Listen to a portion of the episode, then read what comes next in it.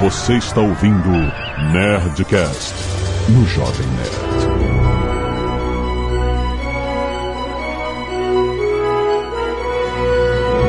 Landa, landa, landa, nerds! Aqui é Alexandre Antônio do Jovem Nerd e a lâmpada elétrica foi uma ideia tão boa que virou símbolo de boa ideia. Aqui é o Tucano e a cerveja foi a maior invenção da raça humana ah! de todos os tempos. Ah, mas que coisa previsível.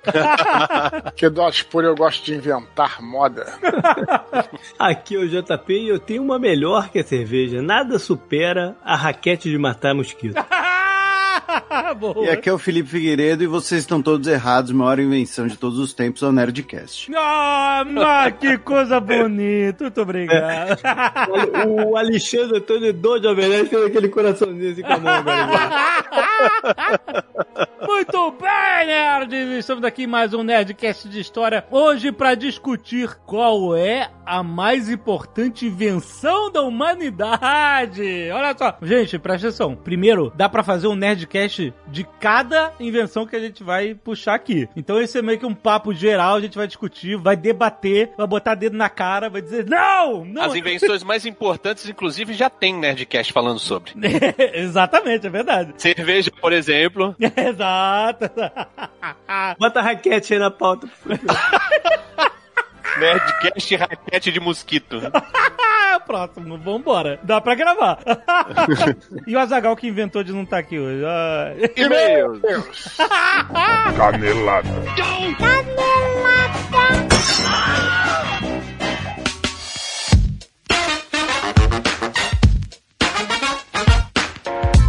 Muito bem, Azaghal, vamos chegar mais uma semana de e-mails e caneladas no Nerdcast. Vamos, agora vamos mesmo. Exatamente. Voltamos pra casa. Olha só, Azaghal. Nós queremos falar sobre o incrível concurso da Yamaha Brasil com as primeiras motos inspiradas em Star Wars da galáxia. Olha, e ficaram maneiríssimas. Muito maneiras, cara. Exatamente. Olha, você pode ler levar a número um pra casa de graça! Exatamente. O que, que é? É isso que a gente tá falando. A gente tá falando de motos Yamaha inspiradas em Star Wars. É muito, é muito maneiro. Tem link aí no post pra você ver. Se você Ou... tiver no app, você tá vendo também. Exato. Olha, as olha imagens. Só. Exatamente. Tem, ó, tem uma moto que é inspirada na X-Wing uhum. e a outra na TIE Fighter. Exatamente. Você escolhe teu lado aí. Muito bom. Mas olha só. Eles vão dar uma dessas de graça pra quem participar do concurso, que funciona assim. Você grava um vídeo de até um minuto contando por que você merece ganhar a primeira moto inspirada em Star Wars da galáxia. E aí você posta o vídeo no seu Instagram, aí depois você se cadastra no site do concurso. O site do concurso é yamaha-motor.com.br barra Star Wars Brasil. Tem link na descrição pra você clicar direto. Mas então o vídeo mais criativo vai ser escolhido na base dos critérios de criatividade, de originalidade, de adequação ao tema, e o vencedor ou a vencedora vai ser divulgado no dia trinta de outubro no site e nas redes sociais da Yamaha Brasil. Não fica ligado, porque é fácil participar, gente. É só um vídeo de até um minuto. Só precisa ser criativo, só precisa estar adequado ao tempo, você sabe. É, depende de você. Por exemplo, você pode mostrar a sua coleção de itens Star Wars, falar que só falta moto. Aqui, ó, minha coleção de Star Wars, agora eu preciso de uma moto nessa garagem. Pode mostrar a foto do seu aniversário de Star Wars. Seu cachorro se chama Luke. Quantos cachorros se chamam Luke?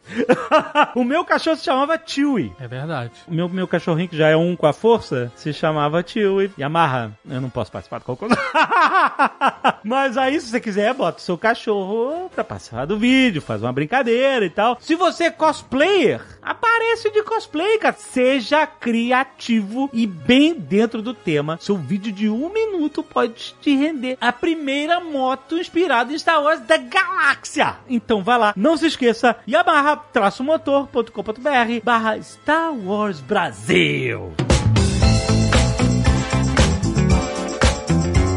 E legal, queremos falar também da Sharity. Olha! Sharity, que é a plataforma do crowdfunding do bem, Azaghal. Ela serve para as pessoas possam criar campanhas para arrecadar fundos para causas e projetos que elas gostam e que acham que merece uma ajuda da galera. E olha só, a Sharity tem uma novidade. Ela fechou uma parceria com as Gooders e agora quem ajuda nas campanhas que estão na plataforma ganha moedas digitais que podem ser trocadas por cupons de desconto em mais de setenta lojas online. Então vale a pena porque você ajuda e você ainda ganha recompensas. Por isso, tem muita gente lá fazendo bem, tem muita gente criando campanhas de apoio. Olha só, por exemplo, teve lá a campanha Ajude a A P A de Uberlândia. O Lucas usou o cupom Nerd cinquenta, que a gente já anunciou aqui, para criar uma campanha Ajudar a A P A, que é a Associação Protetora de Animais de Uberlândia, que por conta do Covid a organização não pôde realizar eventos para arrecadar dinheiro para manter o local. E sabendo disso, o Lucas foi lá, criou a campanha e tá juntando doações para comprar uma tonelada de ração para os animais que estão abrigados lá. Então, olha, dá uma olhada, tem link aí no post para você ir diretamente ajudar essa campanha. Também temos a campanha Barracão Solidário, Azaghal. Essa campanha é criada pelo carnavalesco Wagner para ajudar pintores, ferreiros, aderecistas, seguranças e outros profissionais que prestam serviço para as escolas de samba do Rio de Janeiro. Por conta da pandemia, o desfile da Sapucaí ainda não tem data para ocorrer, então essas milhares de pessoas estão com o trabalho suspenso e elas estão sem renda. Vale a pena você dar uma olhada. Além da campanha Crianças em Riacho Grande e Uberaba, que está ativa, uma iniciativa criada pela Vanessa, que sempre arrecada e distribui itens para crianças no município de Riacho Grande e Uberaba, e por conta da pandemia ela não pôde fazer isso na Páscoa, nem na campanha de inverno, mas agora está decidida a não deixar o Dia das Crianças em branco e está usando a Sharity para montar kits com brinquedos, doces e até máscara de proteção para cerca de duzentas crianças. Então olha só quantas campanhas legais tem lá na Sharity para você ajudar. Você queria saber como ajudar, como ser útil para quem tá precisando agora durante esses momentos? Vá lá na Sharity, você vai descobrir um monte de campanhas parecidas com essas e que são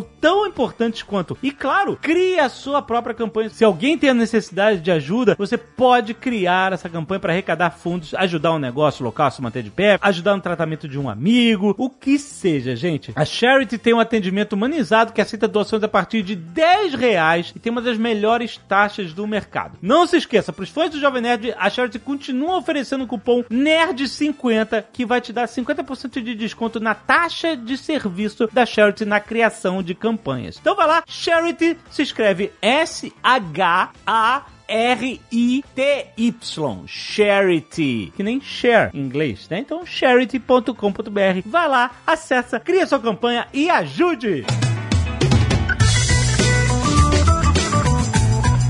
E hoje tem Nerdcast Empreendedor, Azaghal. Nós temos uma história muito nerd pra contar. Olha! Porque teremos a presença de Renan Pizzi. Exatamente. Da, da Pizzi Toys e da Iron Studios. Exato! A Iron Studios, que produz colecionáveis inacreditáveis, estátuas, figuras de várias coleções. Marvel, D C, tem chaves, tem tudo, cara. É muito interessante porque conta a história dessa empresa, da Pizzi Toys, que começou importando produtos pra revender no Brasil, né, uhum. pra fornecer pra lojistas e tal, mas que foi criada por um apaixonado nerdão por, por, por action figures, por estátuas, e que entrou nesse mundo extremamente competitivo e que tem hoje peças e qualidade, compete de igual pra igual com o Sideshow, com o Hot Toys, é. e que e tem licenças de Marvel, D C, Senhor dos Anéis e por aí vai, cara. Uma história inacreditável ah, e... de uma empresa brasileira com profissionais criativos brasileiros produzindo na China e mandando pro mundo inteiro. Exatamente, eles começaram com licenças só no Brasil, onde eles podiam produzir e vender só no Brasil, mas eles conquistaram espaço no mercado global e a gente já viu, Azaghal, a gente viu o aparecimento deles na Comic Con em San Diego. É verdade. Primeiro começou com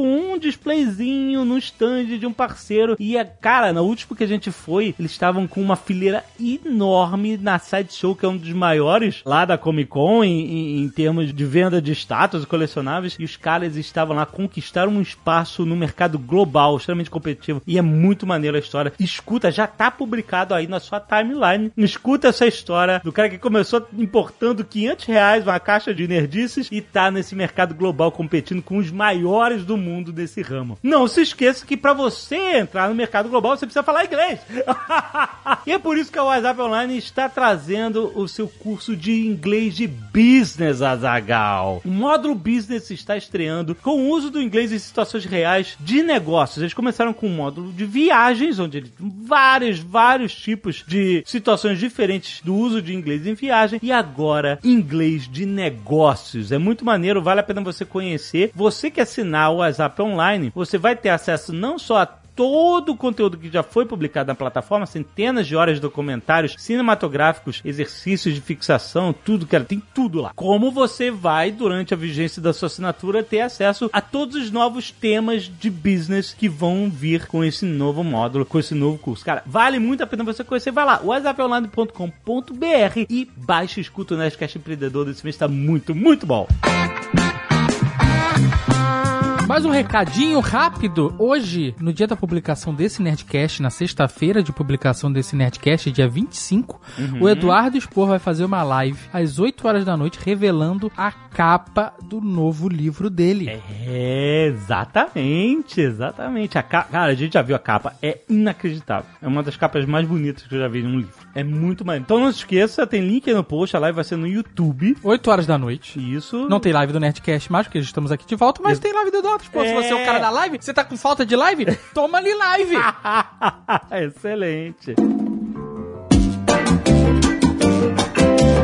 E se você não quiser ouvir os recados e e-mails do último Nerdcast, você pode pular diretamente para... vinte e um minutos e trinta e duas lampadinhas. Quero agradecer aos nerds que doaram sangue e salvaram vidas essa semana. Olha só, tem um pedido de doação de sangue para o Leonardo Fernandes de Almeida, no Hospital São Bernardo, no A B C Paulista. Leonardo Fernandes de Almeida. Se você puder marcar e ir lá. Sempre que há um, um pedido com o nome de uma pessoa, é sempre urgente, vai salvar a vida do Leonardo. Leonardo. Então vai lá no Hospital São Bernardo, liga pra lá pra você marcar, fala que você quer doar para Leonardo Fernandes de Almeida, lá no A B C Paulista, Hospital São Bernardo. Valeu, galera! E eu quero agradecer ao Alonso Leonardo, Felipe Andrade, Hugo Henrique, Iridin Souza, Karina Marques, Renan Mazariol e Wellington Damião por terem doado sangue essa semana e mandado aqui pra gente. Muito obrigado! Vocês salvaram vidas essa semana, galera! Pedro Teixeira, salve nerds! Escuto os Nerdcast toda semana há alguns anos e nunca escrevi pra vocês. No Nerdcast dessa semana, reboot, remake, continuação, deixa pra lá, me diverti lembrando dos filmes antigos e das discussões nostálgicas, muita vez com memória seletiva afetiva, influenciando nas análises. Mas o que me fez escrever pra vocês foi a última frase do Nerdcast, a descoberta involuntariamente, acho eu, que vocês fizeram um remake do próprio Nerdcast no episódio de dois mil e doze, Remakes Relembrados. Tive que voltar pra assistir. Impressionante como o Jovem Nerd, o Azaghal, o Dudu, o Tucano, que participaram dos dois episódios, falaram a mesma coisa coisa sobre os filmes comuns aos dois episódios. Karate Kid, Conan, Matrix, etcétera. Cara, olha, vocês estão vendo... Isso é um experimento científico. Mas vocês estão vendo menos... pessoas envelhecendo é, ficando senis. A gente não. A gente tem pelo menos consistência. Exato, né? Mais impressionado ainda pela qualidade do podcast de oito anos atrás, antes dessa mídia ser considerada pelos demais. Parabéns pelo pioneirismo com uma qualidade ímpar. Tá vendo? Então, o primeiro foi uma produção independente. Aí ganhou dinheiro de Hollywood e aí a gente fez um... O segundo é produção independente também. Não mudou nada. É verdade. São duas produções independentes, meu amigo. Fabiana Azevedo, barbeiro. Não do tipo que atende o Jovem Nerd. Botou entre parênteses aqui. Hum, quarenta... Não entendi. Barbeiro? É que ele tá querendo dizer que eu vou no cabeleireiro. Ah. quarenta e quatro anos, São Paulo. Ah, ele é um cara que corta o cabelo e faz barba. Eu pensei que ele morava na cidade de Barbeiro. Tem uma cidade barbeiro? Ah, tem uma doença, não tem? Não, a doença é Chagas. O, o bicho que ah. transmite a doença de Chagas é o barbeiro. E não é ele. Barbeiro? Que é, é um besouro barbeiro? É. Nossa, caraca, sua mente foi longe. Olha aí, gente, o Nerdcast Senis. Ah, não é possível ter uma cidade chamada Barbeira? Peraí. Não, é não. Ah, não, agora ele vai pesquisar se existe. Deixa eu ver. Isso aí tem cara de cidade. Barbeiro. Barbeiro São Paulo, procura. Deve ser de São Paulo, no mínimo. Barbeiros infestam o estado, crescem na grande São Paulo. Não tem, não tem cidade barbeiro. E disparam alerta. Aí o barbeiro que eu tô falando, viu? Olha, ele fala aqui, olha. Saudações. quarenta e quatro anos de São Paulo. Barbeiro São Paulo.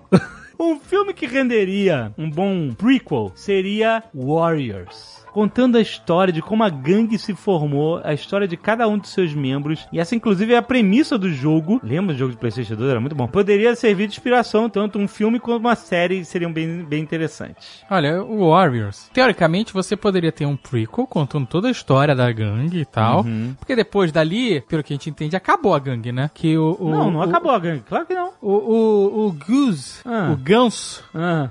ele fala no final, a gente brigou a noite inteira pra voltar pra essa merda, né? É, mas você acha que... O meu ah, entendimento chega, é chega que disso? O líder deles foi assassinado. O líder da gangue do, dos Warriors morreu ali no, no negócio do Cyrus. Morreu? Morreu. O líder deles era um outro cara que usava uma, tipo, uma bandana de, de oncinha, sei lá. Sei, eu lembro. Ele morreu? Não, ou ele morreu ou foi preso. Mas ah. acabou pra ele, né? Ah. Essa que é a verdade. O novo líder, que era o, o chefe de armas ali, o capitão de guerra, não sei como é que ah. é o nome dele, ah. o, o Ganso lá, ah. ele tava desgostoso. Gostoso. Sim. O Ajax foi preso. O Richard Gere, não foi o Richard Gere que morreu na, na linha do trem? Richard Gere. Não, teve um deles que morreu na linha do teve... trem. É. Então, a gangue acabou, malandro. A gangue foi desmantelada. Mesmo que tivesse ficado alguém pra trás, porque uh-huh. não foram... A gangue não foi completa, né? Eram oito pessoas de cada gangue, né? Uh-huh. né? Eles falam, é oito é. pessoas sem armas. É verdade. Mas a, a liderança do, dos Warriors foi desmantelada. O, e, e, e o, o... Nossa, não fala isso. Que triste esse final. Não, nunca eles foram viver a vida deles. Porra, eles deixaram de ser os vagabundos do caralho, é ótimo. Porra, você queria que eles continuassem um... sendo caras de gangue de colete? Que bosta! São os Warriors, cara. Não. Eles foram injustiçados. Não, acabou. O cara foi... Caraca, entrou, então o cara tem... entrou no supletivo. então, tá tem que, então tem que ter prequel, tem que ter sequência com advogado. É, exato. Ele foi, foi, foi estudar no, no community da vida. Caraca. Saca? Aí o cara segui... seguiu a vida dele. E aí você pode ter a sequência mostrando o Ajax. Aí faz um... Preso. Ele foi preso, lembra? Foi preso, aí ele sai da cadeia. E... Foi preso por, por assédio, que eles botaram a policial. É, ele é, ele assediou ela e eles prenderam ela. É, prenderam ele lá e eles prenderam ele. É isso aí. Então dá pra contar depois, dá pra contar o que aconteceu depois, é, é bem, bem uma história que ah. tem. E claro, dá pra contar antes também o que, que levou esse, essas crianças e adolescentes virarem esses adultos rebeldes e gangsters. E pode inclusive contar uma, outras histórias, não precisa nem mostrar um prequel tão antigo assim, falando como eles se tornaram os Warriors. Pode mostrar o que, que os Warriors faziam, porque a gente não faz ideia. Eles não faziam o ideia. O que faziam? Eles ficavam só, sei lá, abrindo extinto, é, aqueles hidrantes pro pessoal... Abrindo hidrante da rua pro pessoal brincar. Eles faziam o quê? Eles roubavam parquímetro. Eles eram assassinos da máfia. O que, que eles faziam? Cara, eles eram... Porque, ó, tem gangue de motoqueiro aí, ah. que eu não vou falar o nome pra não me comprometer aqui, que era, era hitman da, da máfia italiana nos, ah. na década de setenta. Ah. Os Warriors eram isso também? Eram os hitman de, cara, de alguma eu, gangue? Eu acho, entendeu? Eles, eu acho que eles nem saíam de Coney Island porque os caras tão fugindo de Manhattan e o cara fica, encontrei Coney Island, metrô, o cara não sabe onde é. Então eles ficavam só comendo lá com o concurso de quem come mais cachorro quente, porra. Essa é a triste origem do Warriors. O triste final e a triste origem. Ó, ele continua aqui falando assim. Por um tempo, cogitou-se em fazer um remake que seria dirigido pelo falecido Tony Scott. Ah, sim. O problema é que seria ambientado em Los Angeles e não em Nova York. E não com as gangues do original, mas sim com gangues da região. O que Bloods, desagra... and, Bloods and Crips. Como é que é? Tu tá versado aí nas gangues de Los Angeles? Então, essas duas são bem famosas, né? É mesmo? É. Que usavam... Uma usava aquela camisa xadrez azul, a cor é azul, que são os Crips, eu acho. Uhum. E, a, e os Bloods usavam vermelho. Caraca. Mas aí ele fala assim, o que desagradou tanto fãs do filme, como também integrantes das gangues reais. Isso mesmo, o filme contaria com a caracterização de gangues reais e não fictícias, como foi no original. Mas a ideia, ainda bem, morreu com o Tony. Caraca, o universo de The Warriors ainda poderia render um filme da obra grega que o inspirou, o conto Anábase, que narra a travessia de um exército de mercenários, em sua maioria gregos, passando por territórios inimigos. Caraca! Agora eu tô em choque. Agora eu tô... eu tô em choque. Caraca, que maneiro, cara. What? Esse cara, Warriors é muito rico, muito mais rico que a gente imaginava. Agora eu vou dizer um negócio. Hum. Eu acho que o Warriors, você tem que deixar onde ele tá. Também acho, concordo. Você não tem que mexer, porque ele é um bom filme por um monte de motivos e principalmente pelo contexto que ele tava inserido da época. Ele é um Exato. filme muito bem feito, muito bem dirigido, sonorizado, né? Tudo é muito bom nesse filme, mas uhum. é muito bom pra aquela época. Essa história história hoje já é diferente. Já, o, né? o mundo, ele, principalmente em Nova York, né? Outras cidades também, né? É, mas isso é uma realidade dos Estados Unidos. Essas gangues, elas assolavam mesmo os Estados Unidos. Tem vários filmes que tratam sobre esse problema seríssimo que tinha, por exemplo, em Nova York, em Los Angeles também, mas de gangues, gangues no metrô, pessoas que se juntaram pra fazer segurança de metrô. Tem um filme sobre isso lá, Os Anjos da Guarda, não sei como é que era, uhum. que eles ficavam fazendo a segurança do metrô, porque Nova York era tomada por essas gangues. Então, isso era muito inserido na realidade da época. É, essa Nova York dos anos setenta não existe mais. Não, exato, né? Uma outra cidade, outra né? Cidade. A violência urbana é outra, né? É diferente, né? Exatamente. Alexandre Santos, quarenta anos, advogado e nerd. Sou assíduo ouvinte dos Nerdcast e culpado por viciar meu filho nos Nerd Players, Nerd Trailers, Nerdcast de R P G e senhor K. Achei engraçadíssimo e interessante o último Nerdcast sobre reboots e remix. A parte que mais me chamou a atenção foi que disseram que apenas trinta pessoas conhecem o filme O Feitiço de Áquila. Eu incluiria nesse cálculo muitas pessoas das cidades de Canindé, Caridade, Madalena, Boa Viagem e Itauá, no Ceará, que conhecem ao menos uma boa parte desse filme. Explico. Caraca, que história é essa? Trabalhava em Boa Viagem entre dois mil e seis e dois mil e oito, de segunda a sexta. Toda sexta voltava para Fortaleza, retornando ao interior aos domingos. Eram quatro horas de viagem e o motorista sempre colocava filmes no ônibus. Quase sempre o motorista de sexta-feira colocava o filme O Feitiço de Áquila. Caraca! Depois de Canindé, faltando uma hora pra chegar ao ponto que descia. E no ônibus de domingo, o outro motorista colocava o filme novamente, mas só depois de Madalena, faltando quarenta minutos pra chegar em Boa Viagem, onde descia. Dadas as preocupações do dia a dia, acabava não indo atrás de assistir o restante. Um dia pedi pra ele colocar o filme assim que embarquei na volta à capital. Qual foi minha surpresa ao ver que a obra começou a travar e pular? Puta merda. E o motorista teve que mudar o filme com uma hora de projeção. Ela nunca conseguiu ver mais do que metade do filme. Cheguei em Fortaleza, procurei o filme em uma loja, imagina o tempo que eu levei pra achar, e comprei o D V D. Assisti e depois fiz o dever de casa que me obrigou a fazer. Dei o D V D pro motorista, contribuindo para a difusão desta obra-prima pelo interior. Que maravilhoso, que história incrível. Que história incrível, né, cara? No mais, espero que esse período de Covid passe logo, vocês possam voltar a reunir toda a trupe, fazer um Nerd Tour pelo Brasil, fica aí a ideia. Mandem uma vaia cearense, lambda, lambda, lambda, para Cibele, minha filha, e Cacá, meu filho. Lambda, lambda, lambda, Cibele, Cacá. Ih! Não, Azaghal, como... Aê! Excelente.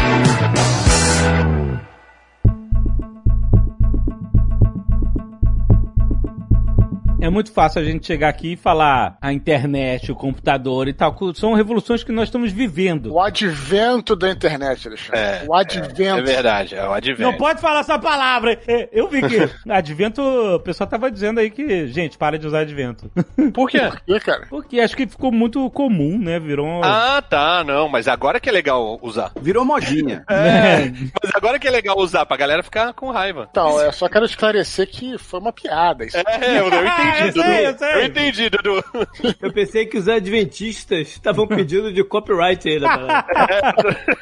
Mas nós que vivemos a era do advento da internet, é muito fácil a gente, principalmente da nossa geração que testemunhou o mundo analógico e a transformação do mundo digital, a gente consegue comparar os dois mundos muito bem. A gente consegue visualizar como é que era viver antes e depois. Eu tenho minhas dúvidas se foi um grande avanço na, Exato, na humanidade, né? Cara. Então, eu acho que toda a invenção que a gente chegar, a gente vai ter essas nossas dúvidas. Eu sempre lembro daquela frase do Blade Runner, do nosso querido Deckard, que ele falava que as máquinas, quer dizer, os replicantes são qualquer outra máquina. Podem ser um benefício ou um problema, depende de como você usa, né? Exato. Eu acho que isso serve pra tudo aí, né? Pensei que você ia citar o Humberto Eco, falando que as redes sociais deram voz ao, ao idiota da aldeia. Aos idiotas da aldeia. Tem mais idiotas na aldeia do que não idiotas. O Humberto Eco falou que nós perderemos a guerra contra os idiotas por números. Ele falou que é uma guerra de números.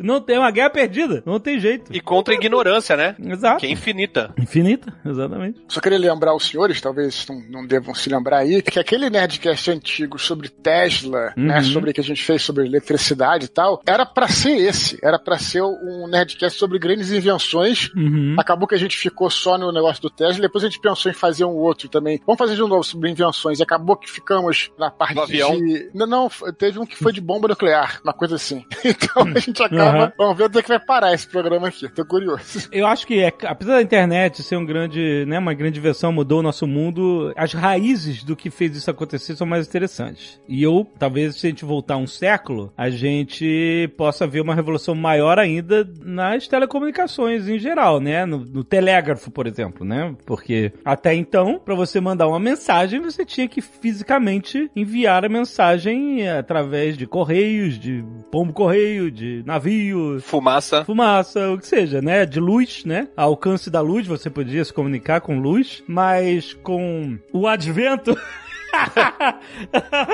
do telégrafo, você podia esticar um fio através de um país inteiro e mandar mensagens. E isso é realmente revolucionário. Se a gente parar pra pensar, a rapidez de comunicação seria algo a ser replicado na conquista espacial, por exemplo, né? A rapidez da comunicação revolucionou o mundo. Obviamente, a Bolsa de Valores foi a primeira a adotar.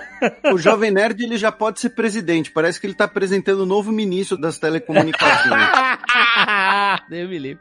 Você falou sobre o telégrafo, que realmente foi uma grande invenção. A gente até falou um pouquinho até no Nerdcast de Primeira Guerra Mundial. Mas se for pensar assim, né, de negócio de ter uma coisa física e tal, bem ou mal tinha uns fios, né? Segue o fio, que a gente até usa hoje no Twitter, né? Eu acho que um pouco mais, se você for falar em termos de comunicação sem ter contato físico nenhum, eu diria, claro, que entre o telégrafo e o rádio, as ondas de rádio, eu acho que o rádio é uma coisa um pouco mais revolucionária nesse sentido. Ah, claro, bem mais. A gente hoje é muito dependente de internet, de comunicação via satélite, mas o interessante é que é, as ondas de rádio, elas vão, dizem que é a comunicação muito mais eficiente até do que isso, porque se o satélite cai, a internet cai, as ondas de rádio permanecem. Eu não sou engenheiro, tô falando aqui como um, um leigo, mas se você consegue construir um receptor de rádio A M facilmente, transmitir um pouco mais difícil, mas consegue, e eu acho que talvez se for comparar assim, você falou telégrafo, eu jogaria na frente rádio, né? Até na frente da internet, mas eu jogaria porque realmente eu acho um pouquinho mais revolucionário nesse sentido, né? De não ter contato físico zero, assim, sabe? E quem inventou o rádio? Eu sabia, eu sabia, olha...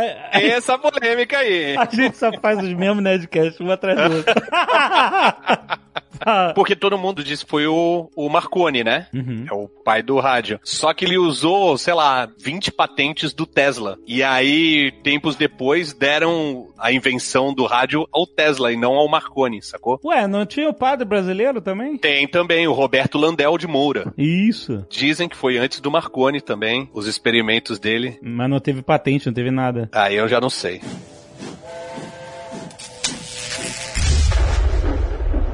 Já que a gente está falando dessas invenções da, da telecomunicação, primeiro veio o telégrafo, né? O rádio veio depois. Foi uma evolução, telecomunicação, né? Sem, sem fios. É, mas a, havia um problema que hoje a gente fala no celular, sabendo que o sinal que o celular envia está é, cifrado e ninguém pode colocar uma escuta fora da tua casa e ouvir, por exemplo, a tua conversa. Você acreditou? Não, pode fazer isso por dentro da empresa de telecomunicação, mas por fora não. O que não acontecia no início. No início início das transmissões de rádio, aliás, até com rádio amador, você, esse negócio de cifrar as mensagens é uma tecnologia sobre a tecnologia da transmissão de rádio, né? Porque o normal, uhum. se você manda uma onda de rádio, ela é aberta, né? Que nem você mandar uma mensagem que qualquer pessoa que captar ela viajando... Só tem que encontrar a frequência correta, né? É, você encontrar a frequência de onda, você sintoniza e você recebe a mensagem. Durante a Segunda Guerra, as mensagens de rádio, elas eram todas abertas. Por isso que existiam outras invenções para tentar cifrar as mensagens de rádio. Como a gente já até falou no, no Nerdcast recente, os submarinos, os U-Boats alemães usavam uma máquina chamada Enigma, que era uma forma de você enviar uma mensagem, você enviava letra por letra, por rádio. Qualquer pessoa poderia receber as letras que estavam sendo enviadas. Mas sem a codificação não quer dizer nada. Não quer dizer nada, exato. Era um texto maluco que não significava nada e só a máquina Enigma, que frequentemente mudava a chave de codificação codificação, saberia interpretar aquela invenção. Então isso foi uma invenção para tentar cifrar essas ondas de rádio, e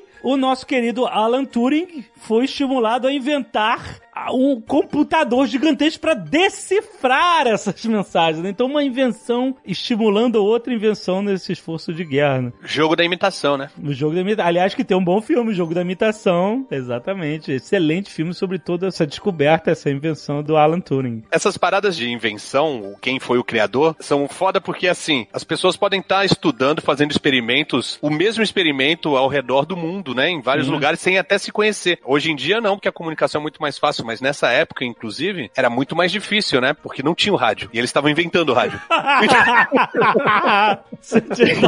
Então era difícil de se comunicar. Falou assim, ó, oh, tô fazendo um experimento aqui, assim, assado. Sim. E, às vezes, o experimento era feito por muitas mãos. Exato, né? E o mesmo aconteceu com o avião, por exemplo. Que é, eu tocando adoro esse assunto também. O avião é, que é uma boa invenção também. É uma boa invenção. Sim. Excelente. Mas aqui o tocando é polêmico nessa. Eu não sou polêmico. O Brasil é polêmico, porra. O único lugar que fala que foi Santos Dumont que inventou o avião foi no, é, França, no Brasil. A França também. Não, na França não. Eles têm uns franceses lá também que eles falam que inventaram. Não, cara, francês adora. A gente tem que trazer o, o, o Lito pra falar sobre esse assunto aqui.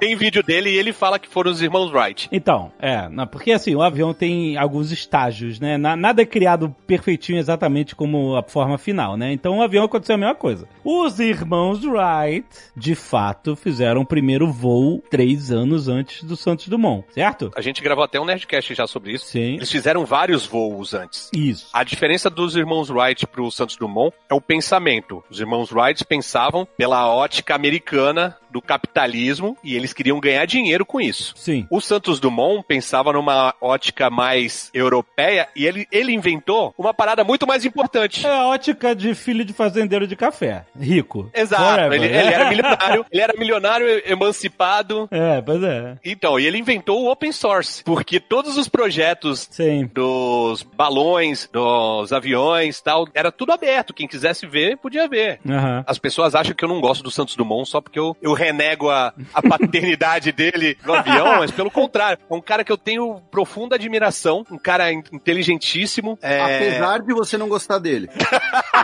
Então, o foda é o mais, né? O foda é o mais, né? Olha, Caraca. eu adoro isso. É, exatamente. Exatamente. É um não, cara que eu considero pra caramba. Um eu, não tenho, eu não tenho nenhum senão com o Santos Dumont. Nenhum. Só que assim, o, o relógio de pulso, falam que ele inventou o relógio de pulso também. Uhum. Só que ele pediu pro Cartier fazer um modelo para ele, porque como os, os aviões dele, os balões, tinham muitas alavancas, tal, não sei o quê, pra ele olhar o relógio enquanto estivesse ali, ele precisava de uma coisa mais fácil do que aquele relógio de bolso. Uhum. E o Cartier desenhou um, um, um relógio de pulso. É, essa é a história que eu conheço. Só que já existia e era um relógio mais feminino. Mas não é que ele inventou o relógio de pulso, entendeu? Mas ele era um cara fenomenal, acima da média, e como eu falei, inventou o open source, que é muito mais importante do que o avião.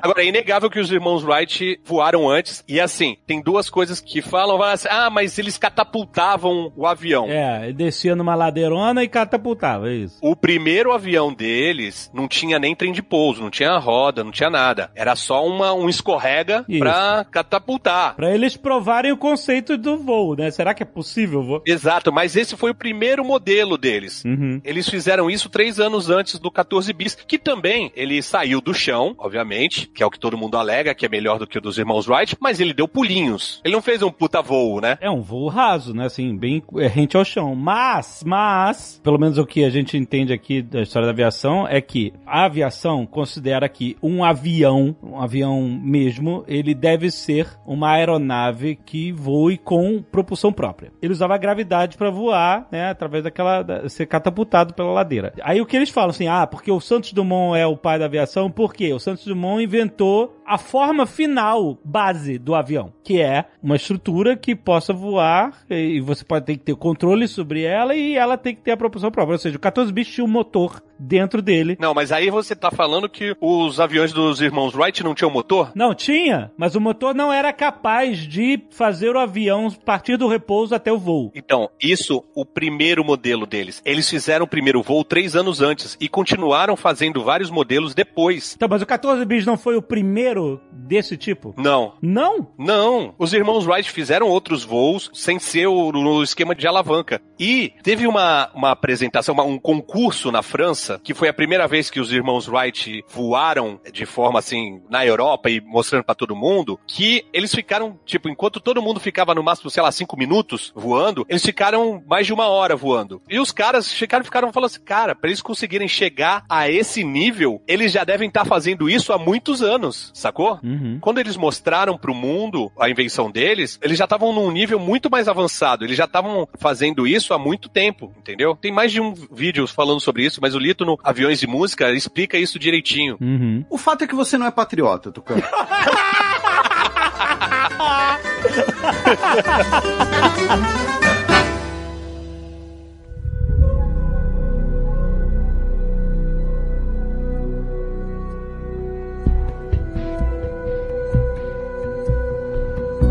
final do século dezenove foi uma explosão de invenções, né, que refletiram diretamente, refletiram, olha aí. Não, não é refletiram, é, né? Não é refletir, nada a ver. É, que idiota. É reluziram, né? Reluziram, é, pelo século vinte inteiro. A luz elétrica, obviamente, foi uma dessas e, e o Thomas Edison acabou ficando mundialmente famoso, entrando pra história como o, entre aspas, inventor da lâmpada elétrica. Ele não inventou a lâmpada elétrica, ela já existia desde o início do século dezenove, mas o que o Thomas Edison fez com sucesso foi criar uma versão economicamente viável para a luz elétrica. Porque a luz elétrica, ela durava, era curioso, ela acendia, durava alguns, sei lá, minutos ou segundos e ela... e queimava. Era uma curiosidade interessante, mas, não, você não vai botar na sua casa e ficar trocando a cada dois minutos a lâmpada. Né? Não existe um mercado para isso, não existe economia, porque levar luz elétrica às casas das pessoas não é alguma coisa que você bota numa caixa, numa loja, na vitrine, né? Você precisa de uma infraestrutura governamental para isso. Isso é um investimento absurdo, e para existir essa mudança de paradigma na, na, na sociedade inteira, tem que ser algo que valha muito a pena, né? Economicamente. Então, Então o Thomas Edison foi o cara que fez... Thomas Edison e aí e todos os anônimos que trabalhavam pra ele... Né? Que ficavam dentro de um porão sendo explorados. Exato, exatamente. Ele teve a patente da lâmpada elétrica que foi viável, né? Aquela que você podia realmente levar pra casa das pessoas. E a partir daí... Aí tem um Nerdcast inteiro sobre isso.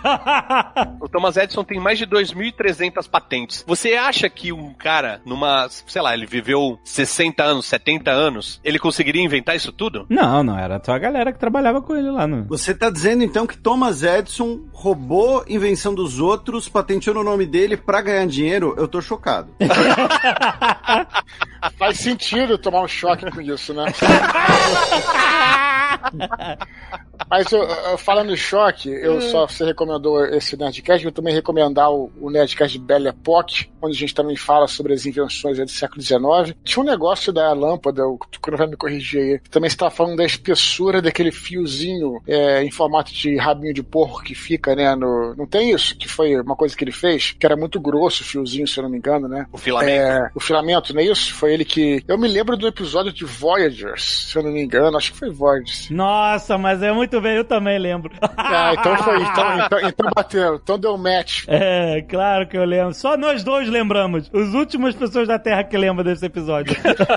Aí é todo em volta disso, da questão da lâmpada e tal, e aí, de repente, esse é o fator que no episódio faz com que ele invente. Claro que tem outros fatores que vocês já comentaram aí. Que aí ele não consegue, faz, faz uma lâmpada, aí não quebra, não funciona. Aí ele olha pro fio da, do casaco dele e tal, e tira o fio assim, ah, agora sim.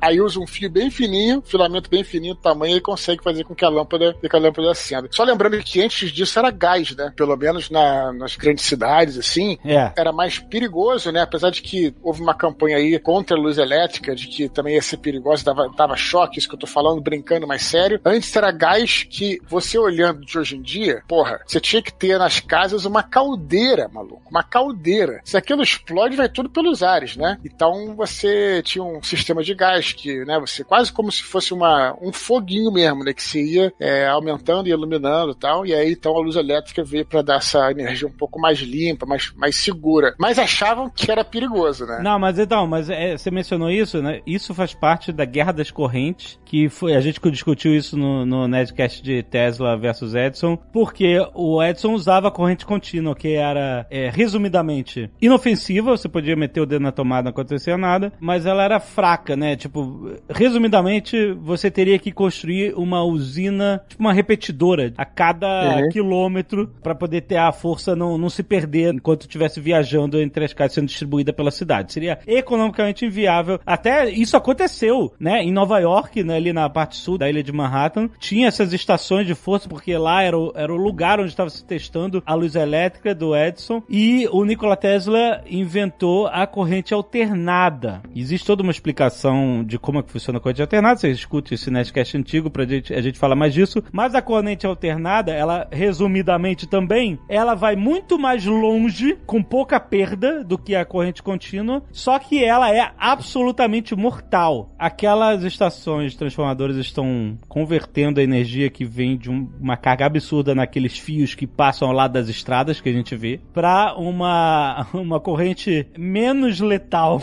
mas ainda assim potencialmente letal, que vai para a casa das pessoas. O Edison, brigando, defendendo a corrente contínua, denunciava o Nikola Tesla, dizendo que ele estava levando uma corrente mortal para dentro da casa das pessoas, que isso era perigoso, as pessoas podiam morrer se metessem o dedo na tomada. O que de fato é verdade, e o, o Edison jogou sujo, ele, ele fazia demonstrações de matar elefantes com a corrente alternada do Tesla em praça pública. É convincente, né? Matou elefante, eu matou assim. Exato, é. E ele inventou a cadeira... Tem um negócio dele, ele inventou a cadeira elétrica, né? Pra mostrar, olha só, você pode usar a corrente alternada pra matar um ser humano. Toma aí, ó. Toma a cadeira elétrica. Essa que é a invenção desse cara aí. Mesmo assim, a corrente alternada era tão, tão mais economicamente viável do que a corrente contínua, que nem toda essa propaganda negativa, nem essa guerra da corrente contínua funcionou pra que a corrente alternada não fosse a vencedora, e a gente usa até hoje nas nossas tomadas a corrente alternada do Tesla. Agora, você falou aí de a eletricidade é uma parada mortal, aí chega o brasileiro, se prepara aí, Felipe, aí chega o brasileiro nos anos trinta e mistura isso com água e faz o chuveiro elétrico, meu amigo. É, mas o cara tá falando aí... É uma armadilha! É uma armadilha isso, velho! Chuveiro elétrico é invenção brasileira? É invenção brasileira. É sério? Caraca! Mas agora eu vou ter que falar uma coisa aqui. Eu não, nem queria tocar nesse assunto, que é uma coisa meio séria. Eu nem queria entrar em conflito com o Tucano, mas eu, eu vou te dizer, cara, é que eu uma vez pergunto pra ele, ô Tucano, eu quero fazer um churrasquinho aqui em casa, não tem varanda e tal. Aí o cara, compra aquela churrasqueirazinha pequenininha elétrica. Tá bom, compra. Sim, senhor. O cara, porra, tem restaurante e tal. Aí... Coloquei o negócio lá, meu irmão, primeira vez que eu botei a parada, porra, fui Deus. pegar carne, tomei um choque que eu fui no teto, cara. Meu Deus do céu, cara. Aí, Tucano, eu te, eu esqueci de falar, tem que botar um chinelinho. Tomar um choque. Caraca. Dudu, você começou a falar, caiu minha conexão aqui, eu não ouvi nada. É melhor eu não ter ouvido? Acusações sérias. A conclusão é que o, o, o Dudu ligou a churrasqueira elétrica e causou um blackout em Copacabana de três minutos.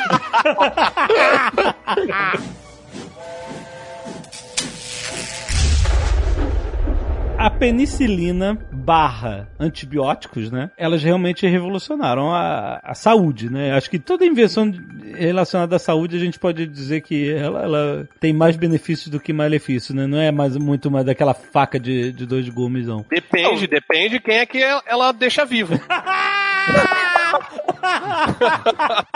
Quem a penicilina salvou? Mas olha, eu acho que todos nós conseguimos lembrar de pelo menos um episódio, ou dois, ou mais até, na vida em que você pensa assim, hum, se eu tivesse vivo e tivesse tido esse problema antes da invenção da penicilina, já era. Não, eu nem preciso ir longe. A maioria das pessoas não toma penicilina, mas antibiótico, meu amigo. É, antibiótico em geral, exato. Eu tomei antibiótico pra coisas simples, mas, por exemplo, conheço gente que teve coisas mais graves, que na verdade não é grave porque tinha antibiótico, senão teria morrido fácil. Exato, exato. Mas você sabe, ah, nesse dia, se não tivesse antibiótico, eu, eu tinha morrido. É isso. Você lembra de algum episódio assim? Assim, óbvio, você não tem como saber exatamente, mas enfim. Eu vou falar, vou falar que é. Você não sabe o quanto que escalonar uma parada. Mas não tem umas que você... Puta, essa eu fiquei mal e se não tivesse antibiótico, não sei não. Não, vou te falar a questão certa. Eu não ia falar, mas agora que vocês estão pressionando, tem que citar o Thiago Rex, meu irmão, que foi numa festa em Petrópolis, aqui na Serra, vestido de bárbaro, sem camisa, em alto inverno, no alto, alto da serra. Aí ficou lá dentro do negócio, tal, pegou uma, uma pneumonia e quase que foi pro brejo, meu amigo. Só já tava ferrado e aí, aí, aí tomou todos os antibióticos que ia tomar, tal, tá, tá bem hoje, mas também fez besteira, mas enfim. Inclusive, as pessoas que ouvem o Nerdcast sentiram um efeito direto dessa festa fantasia, porque o Rex, quando a gente gravou a primeira parte do segundo episódio do Nerdcast de R P G de Cyberpunk, não tem o Rex, justamente porque ele estava de cama com essa pneumonia maluca. E, pô, bem lembrado, bem lembrado. A, a pneumonia não é maluca, a maluca é ele, de ficar sem camisa no... Ele tava com essa pneumonia que ele foi sem camisa no, no, na festa fantasia. É isso aí, cara. Cara, você pode até fazer uma relação da penicilina com casualidade de guerra. Por exemplo, se já tivesse a penicilina quando teve a Guerra Civil Americana, por exemplo, uhum. ao invés de, sei lá, seiscentos mil mortos, você ia ter duzentos, uhum. uma coisa do gênero. Uhum, uhum. Pra escalonar a importância dela. Sim. Não precisava nem tanto disso, era só os médicos lavarem as mãos antes de... Pois é, né? Isso já ia ajudar pra caralho. De amputar os caras que já tava, já davam adiante.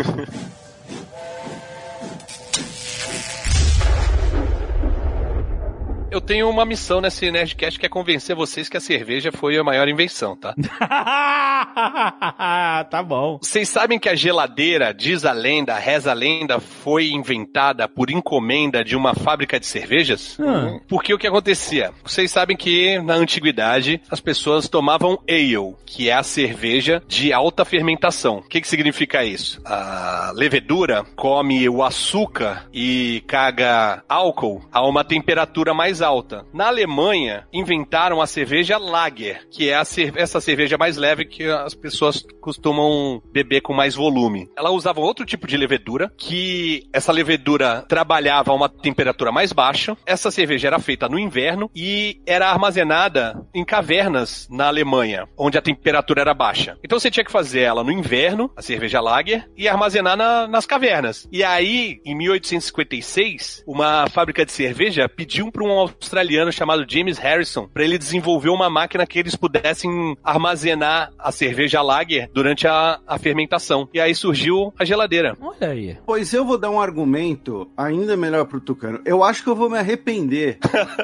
do, do, do que eu vou falar agora, porque o Tucano vai, ele vai interromper a gravação, ele vai sair da gravação para baixar o paper, ler o paper e vai falar disso pelos próximos três anos. É da plantação de cevada, não? Isso. Ah. É, então, que é o seguinte, já que a gente está falando das grandes invenções, eu sei que a gente está indo de trás para frente, né? Então acaba sendo um pulo muito grande, mas sem dúvida nenhuma, uma das grandes invenções da humanidade, né? Toda a nossa sociedade é baseada, né, no ser humano ter se tornado sedentário, e para isso ele precisou da agricultura. Pois bem, dois anos atrás, um pessoal da arqueologia de Stanford, né? Ou seja, estamos falando aí de um pessoal, né, de ponta, publicou um paper, um artigo no, no Journal of Archaeological Science, com as descobertas de uma caverna, né, onde hoje é Israel, com ali o que seria um ritual, né, provavelmente um ritual uh, festivo, talvez um casamento, talvez uma, uma aliança, alguma coisa assim, com instrumentos para fazer cerveja. E qual o detalhe? Esse sítio arqueológico, ele tem mais ou menos uns treze mil anos. Ou seja, ele antecede o que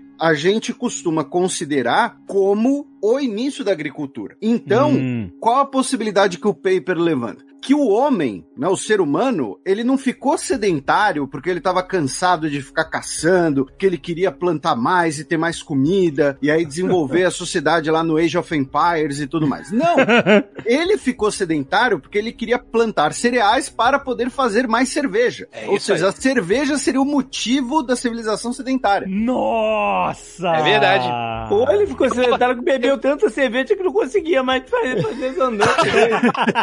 Esse Eu tava deixando esse pro grande finale, pra convencer todo mundo. Caraca! Mas não com essa riqueza de detalhes que o Felipe falou. Não, pera, porque, oh, peraí, peraí, peraí. Olha só, eu ia chegar à conclusão que a agricultura foi a maior de todas as invenções, pelo menos a que mais impactou a humanidade, né, até hoje. É, não foi a melhor porque a gente era feliz e saudável quando então, era é, caçador-coletor, né? Exatamente. Mas não ingeria que... carboidrato, é. É. não é, tinha é. gordura saturada. Mas foi realmente a que mais impactou, com certeza. É, eu, eu, é, com certeza, porque isso é até amplamente discutido no Sapiens, do Harari, é uma parte interessantíssima do livro, porque a gente sempre pensa... Olha só, uma passagem do livro que ele fala assim, as pessoas que viviam nas cidades, nas primeiras cidades, viviam muito pior do que as famílias de caçadores-coletores antes de existirem cidades. Em qualidade de vida, porque as pessoas se aglomeravam em cidades e, ok, elas tinham mais comida, mais proteção e tal, mas elas tinham mais doenças, tinham mais problemas mil, mil porras, principalmente doenças, né? As doenças se espalhavam com facilidade incrível. Se você tivesse qualquer vírus, como o coronavírus, por exemplo, na nossa sociedade de caçadores-coletores, é, na sociedade eu, tô, eu posso estar tá esticando o termo, né? Mas, mas em, em um ambiente onde uh, os homo sapiens eram caçadores-coletores, você podia ter um vírus dizimando uma família inteira e acabou, né? É. Agora, se tem uhum. um, um, milhares de famílias morando juntas no mesmo lugar, ele vai ter um poder destrutivo muito maior. E a gente está vendo o que, que ele faz num mundo inteiramente conectado que é o nosso. Então, o que, que acontece? Ele fala o seguinte, as pessoas que viviam nas primeiras cidades tinham uma qualidade de vida pior do que os seres humanos caçadores-coletores, que viviam, sei lá, dois mil anos antes na, nas florestas e nas cavernas, e caçando e, e etcétera. Caçando e coletando, essa é a ideia. Mas ninguém, absolutamente ninguém... Segura o Kalil. Ele já tá. Caraca, mano. Piada de carioca. Piada aí, de, de velho carioca. De velho carioca. O Felipe agora tá, tá boiando, né? Meu Deus. Cara, essa... Desculpa, essa aí saiu, não foi nem eu que falei. Ninguém nessa época era capaz de chegar e fazer uma reunião do Conselho da Cidade e falar assim, galera, tá uma merda esse negócio de cidade aqui, hein? De agricultura. Vamos voltar a morar nas cavernas e, e, e a ser nômades e caçar e coletar, porque a gente acabava tendo uma qualidade de vida melhor. Ninguém ia falar que era isso. As pessoas que viviam na cidade simplesmente tinham isso como um status quo. Nós vivemos na cidade e pronto. Eu consigo imaginar até um cara propondo isso e um, e um maluco falou assim, mas e a cerveja? Então, exato, exato. Mas daí que eu quero chegar. Eu ficava imaginando por que as pessoas... É assim, é claro que o drive principal, pelo menos o que eu tava pensando, era todo o motivo das pessoas se reunirem em cidades era comida. A agricultura foi, em vez de eu ficar correndo atrás da comida, de comida que corre, ou então a comida que eu tenho que ficar cavando, achando, ali e aqui, eu vou pegar essa comida e eu vou botar ela pra crescer aqui do meu lado, e eu pego as outras comidas que correm e eu boto elas numa cerca. E elas não correm mais, elas ficam do meu lado e eu não preciso sair daqui. Olha que maneiro! Então parecia uma ideia incrível, porque dá segurança de planejamento, de futuro. Você tem estoque de comida, você não precisa mais caçar e coletar o dia inteiro, então você pode fazer outras coisas. Olha aí que legal. Você tem até um cara que cuida só dos porcos, outro cara que cuida só das galinhas, outro cara que cuida, sei lá, de, que, só do trigo. Então parecia um bom negócio. É claro que isso fez com que outras tribos, oh, os caras estão juntando comida ali, vamos lá roubar, porque a gente não tem comida, eles têm, a gente vai roubar. E isso fez com que a primeira murada, né, a primeira paliçada fosse, ó, constrói um muro aí, porque tá aqueles filhos da puta que veio roubar nossa comida aqui. E aí isso levou às primeiras guerras. Ah, filho da puta, destrói, eles construíram o muro, destrói a porra do muro pra gente roubar as comidas. E as pessoas, não, tem que matar esse filho da puta que vem aqui roubar as comidas. Ah, então nós vamos construir a nossa própria cidade com mais comida e com mais paliçada e com mais arco e flecha. E aí, Age of Empires. A história do mundo por Alexandre Ottoni. Muito bom. E aí eu tava pensando, ninguém conseguiria imaginar que a vida antes disso era melhor, porque simplesmente o status quo, mas o Tucano acabou de colocar um novo patamar nessa história toda. A cerveja! Não era comida, não era as cercas, não era paliçada. Ele falou assim, gente, se a gente voltar pras cavernas, não tem cerveja! O Tucano puxou essa parada da cerveja que a área dele, e eu acho que tem tudo a ver, mas eu vou puxar um pouco assim de uma coisa que eu também gosto, que é a psicologia humana, né? Você falou, só agora realçar isso, que a psicologia humana nos leva a criar um, um modus operandi. Até mesmo quando você está fazendo pequenas coisas em casa, pequenos serviços em casa, você acaba criando um método para aquilo. E isso se reflete também nas sociedades. Você caçando é uma coisa muito mais caótica. Como você falou, você não sabe se você vai conseguir caçar aquele bicho, fica naquela... Quando você cria uma sociedade, você tem uma segurança muito maior. Segurança de futuro, é isso. Psicologicamente, é muito difícil para o ser humano abrir mão disso, né? O ser humano quer ter essa sensação de controle sobre a sua vida. Nada de controla porra nenhuma, mas a sensação de controle é uma coisa que é característica da psicologia humana. Então também tem esse aspecto aí, mas eu concordo com o Tucano, a cerveja é mais importante. Outra mas... coisa que ajudava também era os contatinhos, porque quando você tem mais pessoas reunidas no mesmo lugar, ah, verdade. Tem uma maior disponibilidade de contatinhos, por isso você tem um maior crescimento populacional. É verdade, verdade. E imagina, contatinhos com cerveja? O bicho pega, maluco. Agora, a cerveja não para por aí, porque teve na Idade Média o Santo Arnaldo, não é o São Arnaldo, é diferente, Santo Arnaldo, uhum. um padre belga, que indicava as pessoas a tomarem cerveja, ao invés de tomar água, porque a água era podre na época, uhum. e a cerveja, ela é era fervida. meio fervida, né? Pra você uhum. fazer a cerveja, precisa ferver. E tem álcool também, então você, pra se hidratar, era melhor tomar cerveja do que tomar água podre. Ah, tá. Até hoje, quando alguém tá meio doente, meu pai sempre fala, toma cerveja que melhora. Mas sabe que vocês fizeram esse discurso acalorado todo, cara, eu, eu não conseguia tirar o Calil da cabeça. Calil e Gebara. Ninguém. Ninguém segura o Calil. Eu fiquei, eu fiquei pensando quando o Dudu falou que não fui eu que falei, eu falei, caraca, um bote do Calil, cara. Tipo o Galvão. Ninguém segura, tem o Calil automático. O Calil era, era um, um bazar de, de, de tecidos, tecidos, né? né? Exatamente. O cara fazia as propagandas na T V local. A propaganda, ela era meio tosca, né? Totalmente tosca, muito. Não, mas o interessante é que o cara bancava as propagandas em horário nobre, como é, é. na Globo e grande. Então tu via aquela pra toscaça e passando direto, né? Será que isso existe ainda? Tem, tem, tem. Calil M. Gebara. Não, não, mas existe... As propagandas do Rio de Janeiro dos anos oitenta, as locais eram péssimas, cara. Era muito ruim. Tinha aquela do dois seis nove seis nove seis nove. Incetizan. Está até hoje. Está até hoje. É um é. pouco mais caro, mas é muito melhor. Ah, mas é muito melhor.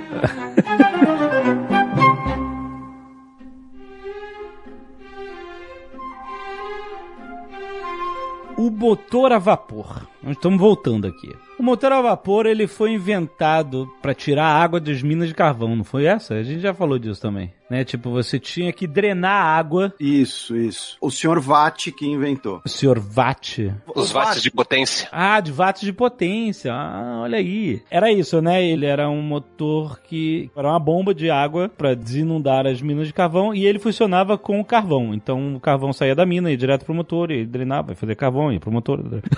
Mas, de qualquer forma, o... O conceito do motor a vapor é, é incrível. É simplesmente é água que é fervida e preenche um, um cilindro e cria pressão lá dentro e move um pistão. É maravilhosamente simples. Né? Tipo assim, caraca, como é que ninguém não pensou nisso? Tem uma caldeira a carvão, não é isso? E também não entendo a parte de engenharia, é isso? Que aí, aí ela esquenta, né? Óbvio, como a caldeira. Você esquenta a água, a água evapora, ela é conduzida a preencher um cilindro lá, o...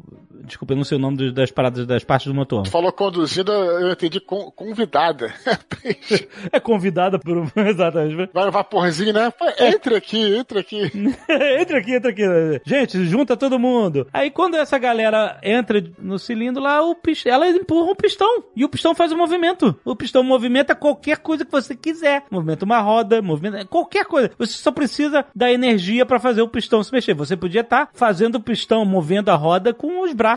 Como as máquinas antigas funcionavam, os moinhos antigos. Cavalo, né? Cavalo. O cavalo, o burro, é, o Conan, por exemplo, também, girando a roda do moinho. É. A gente pode ferver água e fazer isso com água. Parece um mecanismo muito simples, né? Mas realmente foi revolucionário, né? E daí pro motor de combustão interna é outra revolução. Eu não posso falar muito dessa parte de engenharia que eu não entendo, mas eu posso falar dos reflexos históricos, né? Em relação a isso. A gente fala muito do motor a vapor, mas a gente não... Tem várias coisas que a gente pode falar. Primeiro, são as estradas de ferro. Então, assim, a gente tem que entender que as estradas de ferro, elas, porra, foi uma revolução que antigamente era só cavalo, né, e carruagem, carroça, tudo. Isso foi muito importante para tornar mais rápida a comunicação, o trânsito de pessoas. Então, o mundo começou a ficar menor quando você criou as estradas de ferro, isso no mundo inteiro. Basta a gente lembrar do Expresso do Oriente, que era um trem que saía de Paris e em poucos dias chegava em Istambul, que era no ponto máximo da Europa. Isso é uma revolução para a época. Negócio que levaria, ou você iria de barco, né, de, e ia levar muito tempo e tal. Os barcos a vapor também, muito mais rápidos do que os barcos a vela, coisas do tipo. E a gente também esquece das máquinas, né? A segunda revolução industrial. A energia, muitas vezes, era a vapor e tal. Isso também propiciou uma velocidade muito maior na linha de produção e tal. Então, a gente, a gente fala da parte, né, de engenharia, que é bacana, mas olha o reflexo que isso, isso mudou a cara do mundo. Isso levou, ajudou o imperialismo, levou a Primeira Guerra Mundial, que, e tudo isso vai, né, por causa de uma energia a vapor, que logo depois, né, foi suplantada por outras energias, né, mas... É legal você falar de, das consequências de uma invenção como essa, né, mas a gente está é. falando muito no âmbito macro, político, econômico e tal, mas olha só que interessante. A Agatha Christie era casada com um arqueólogo. Sim. E ele trabalhava no Oriente Médio, no Iraque e tal, e, e, né, e, e ela... constantemente ia e vinha e visitava ele, voltava e tal, e ela ia no Expresso do Oriente. Isso, tem até o livro dela, Assassinato no Expresso do Oriente, né? Exatamente, e aí toda essa situação ela escreveu no, no Expresso do Oriente a história, o assassinato no Expresso do Oriente, olha aí. Sim, pô, muito foda, que levava a Istambul, e lá em Istambul tem um hotel que ela ficava escrevendo, às vezes ela escrevia no, no próprio vagão, né, às vezes ela escrevia no hotel, agora eu não vou lembrar o nome do hotel, e a estação do Expresso do Oriente está lá. Não existe mais Expresso Durante, acho que teve uma época que fizeram, refizeram, uma coisa meio, né, meio gourmetizada e tal, mas tem uma estação lá, um museuzinho do Expresso do Oriente. Ela realmente escreveu esse livro, é, que acho que talvez seja um dos melhores livros dela aí. É muito maneiro. Mas é curioso que todas as invenções, né, desde a agricultura e tal, todas, no fim, levam a alguma guerra, né? Ah, claro. Sempre. Estamos falando de Age of Empires, afinal. Não, e, mas isso que o Eduardo colocou é muito importante mesmo, né? Da gente pensar nas mudanças de comportamento, mudanças de ideias das pessoas, a própria noção de, de mudanças de distância, mudança de tempo, né? Isso é um assunto bastante atual, né? Porque hoje em dia todo mundo desenvolve, por exemplo, algum distúrbio de ansiedade. Porque agora a gente está acostumado a mandar uma mensagem para alguém e se ela demorou cinco minutos para responder é porque ela foi sequestrada, roubaram o celular, Uh, caiu uma bigorna em cima da cabeça. Uh, a gente nem pensa que há, há nem tanto tempo atrás, né, você tinha que ou fazer uma ligação que passava por um telefonista, ou então mandar uma carta que demorava dias para chegar. Toda essa mudança, né, essa diminuição de distâncias e de tempo que a gente tem hoje em dia. É, hoje em se, dia... A, se a resposta da carta não chegasse em quatro dias, tu falava, pô, o cara morreu, o cara gangrenou. Aí voltava a ansiedade toda. Você xingava o carteiro primeiro que eu sei. É a diminuição do intervalo só. Hoje em dia é uma eternidade passar dois comerciais, dois vídeos de anúncio no YouTube, é. E agora tem vídeo de quinze segundos. Porra, meu irmão, entrou o segundo anúncio, meu irmão. Que porra é essa?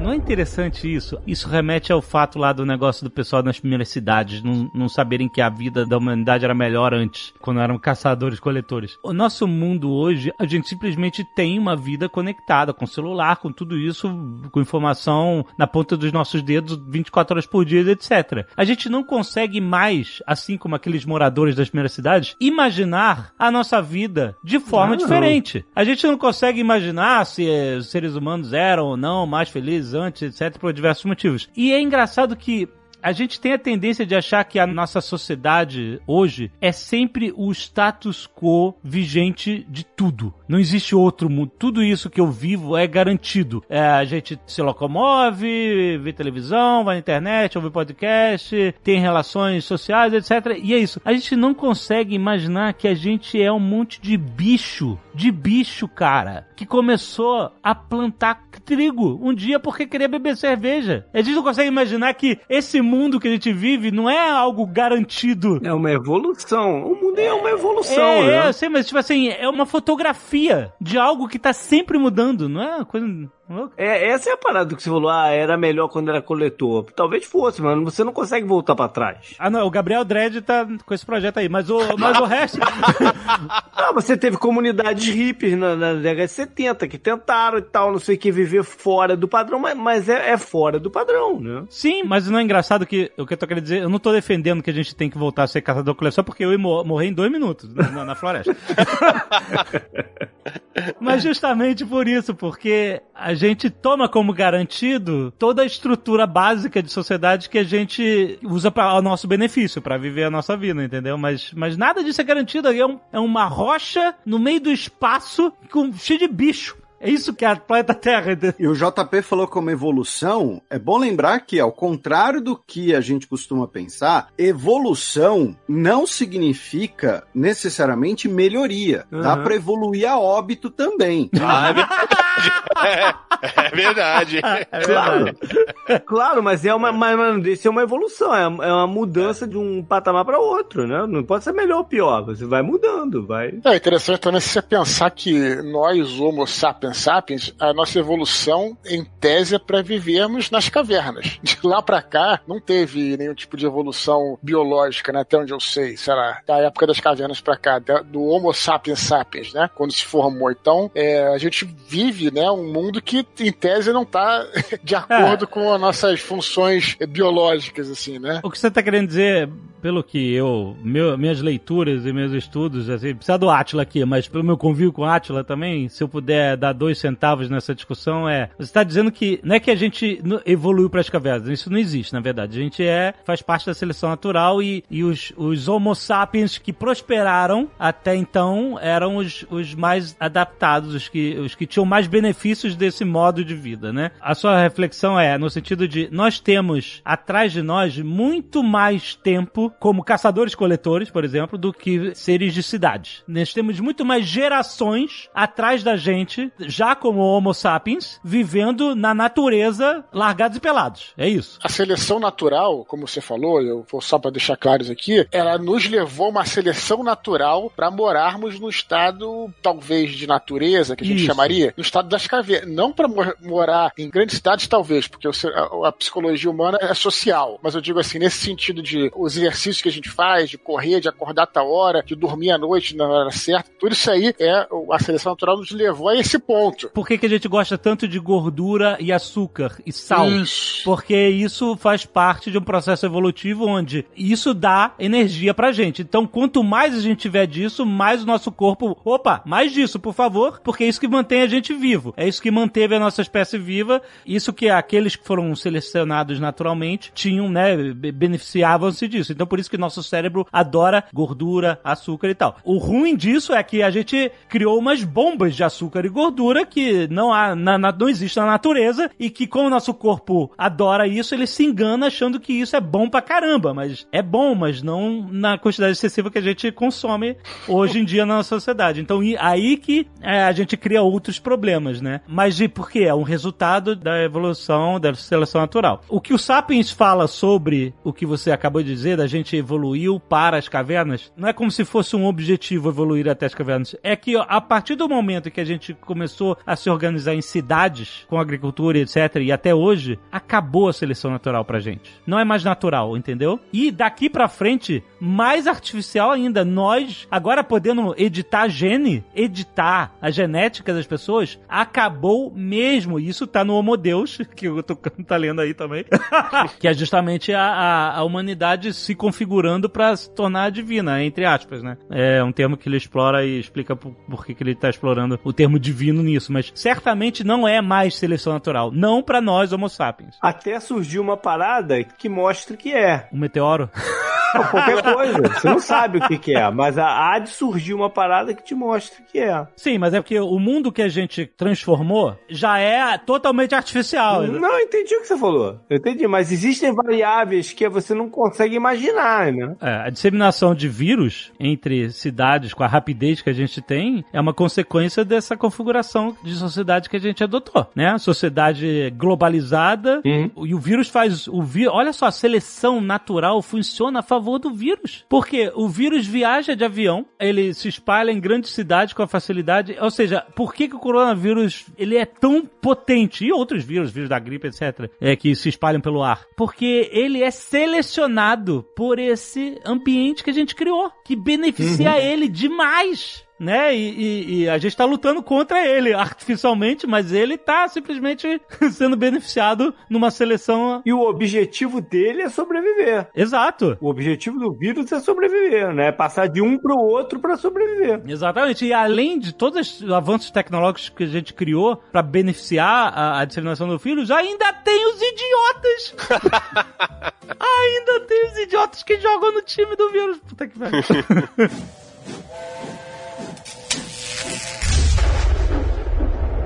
Bom, se a gente tá falando aqui de impacto, tem uma invenção que o impacto foi pesado. Hum. Pólvora. A pólvora, olha aí. Que surgiu na China como um medicamento, né? Um elixir. Como um medicamento? As pessoas tomavam pólvora e morriam, né? Eventualmente. Mas a ideia...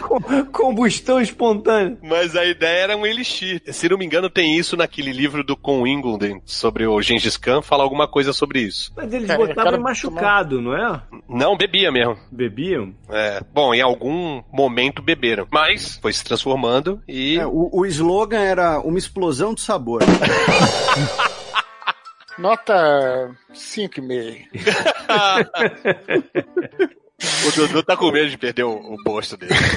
Tem a frase do Mao Tse Tung, né? O poder político nasce do cano de uma espingarda. Não era isso que ele falava? Cano de uma arma. Não sei, não sou estudioso do mal. Agora eu sou, fudeu, eu sou comunista agora. Com o Felipe neste programa, o Jovem... Não, não, não, eu, eu, eu, vou, eu vou ser legal, então eu vou tirar a pecha do Alexandre e vou falar, não, Alexandre, você não, não conhece os ensinos do mal, na verdade você está confundindo com a frase do Lenin, que é, é democracia, um fuzil no ombro de cada trabalhador. Ah, não, olha aí. Meu Deus do céu. Pronto, aí o hate vem pra mim, eu já tô acostumado. Mas tem uma versão americana dessa frase também. Olha aí a teoria da ferradura aí. Qual é a teoria da...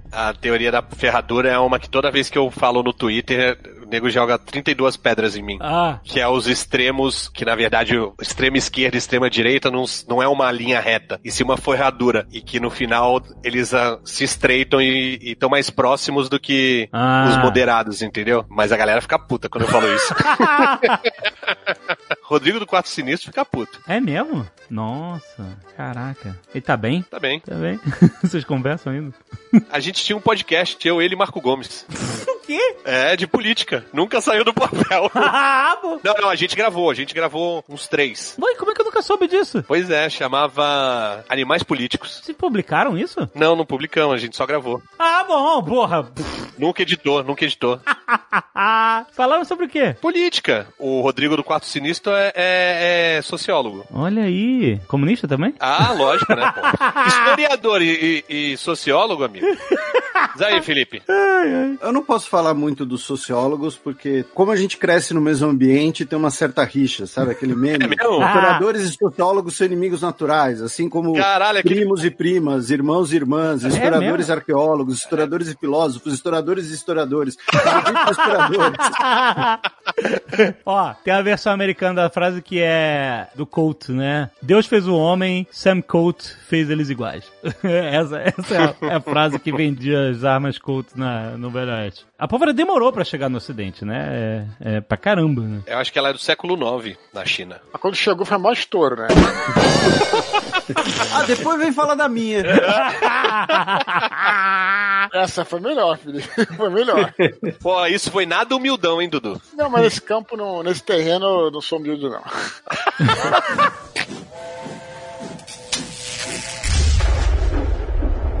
Quero colocar uma outra invenção aqui que não foi citada em nenhuma das listas aí que foram colocadas aí nos nossos grupos. É o ar-condicionado, senhores. Ih, Gabriel Dredd vai brigar com você. Por quê, cara? Porque ele fala que é a pior invenção da humanidade. Por quê, cara? Porque polui aí as coisas, polui o planeta Terra. Ar-condicionado polui o planeta Terra? Muita energia, é, gasta muita energia. Então pede pra ele vir aqui ficar no verão do Rio. É, não, é, é, é. Pô, ele, ele é do sul, não é? O Gabriel Gabriel Dredd é do Sul, não é? Não, não, ele mora na Bahia. Ele, ele fala que... Não, agora ele mora na Bahia, mas ele é do Sul, não é isso? Ele fala que as cidades é que criam esse calor absurdo que na natureza não é nesse calor todo e tal. É isso. Ah, então quer ah, dizer isso é verdade, que... isso é verdade. Na floresta é mais, é mais fresco. Não, sim, isso é, mas não quer dizer que não tenha calor, né? Então, mas é que ele tá nesse projeto de caçador-coletor, gente. Mas, cara, olha só como é que eu, o que eu vou falar é justamente eu... Bom, hum. com todo respeito a ele, mas é, o que eu ia dizer são os reflexos, né, que a gente fala do, do negócio. Tem a história de Las Vegas, né? Que era no meio do deserto, e quando tiveram um projeto de construir Las Vegas, a pessoa falou, não, mas como é que a gente vai fazer no meio do nada aqui, um negócio de jogos e tal, mas com esse calor, maluco, impossível. É. Aí, só que tava chegando essa invenção nova que é o ar-condicionado, então não. Então, temos uma nova versão com ar-condicionado, todo mundo consegue ficar numa boa e tal, e aí Las Vegas foi reconstruída muito por causa do ar. Ah, claro, também tem as coisas lá. Então do... a gente tem que, tem que agradecer do... ao mafioso Bugsy Siegel por, pelo é, ar-condicionado? Bugsy Siegel, eu ia até falar do Mo Green, aí depois você me lembrou o nome verdadeiro dele. Bugsy Siegel foi um dos fundadores aí de, de Las Vegas. Mas não existe um busto em sua homenagem. Lembra que falava isso? Do Poderoso Chefão. Mas por causa do, do ar-condicionado. E, e, e, o, e o deserto era quente sem ter a cidade. Aí que eu não entendo as pautas do nosso querido amigo. Aí. Mas ninguém mora lá no deserto, né, pô? É, pô. Pois é. Las Vegas, eu, esses dias ainda falei com o Fred que ele foi a única pessoa que teve a pachorra, que teve o culhão de falar que Las Vegas é mega cafona. Ele falou isso é, num cara. vídeo. Ué, mas é? É cafona. É, lógico que é. Exato. É irado, eu adorei, mas é cafona. É a epítome da cafonice. Exato, e aí, bom, sei lá que benefício o ar-condicionado nos deu, então, deu Las Vegas. Porra, tira ar-condicionado pra quem mora no em Copacabana que vai ser difícil. Copacabana não dá sem ar-condicionado. Aqui na Flórida não dá pra tu ficar sem ar-condicionado. No verão, né? Não, é impossível. É, nem as casas aguentam, do jeito que elas são construídas, elas apodrecem. Você tem que ligar o ar-condicionado e deixar ligado. Gabriel Dredd, sinto muito. Não estamos contigo nessa. Aqui todo mundo sedentário, ninguém quer, quer ser caçador, coletor. Ar-condicionado na veia. Ai, ai.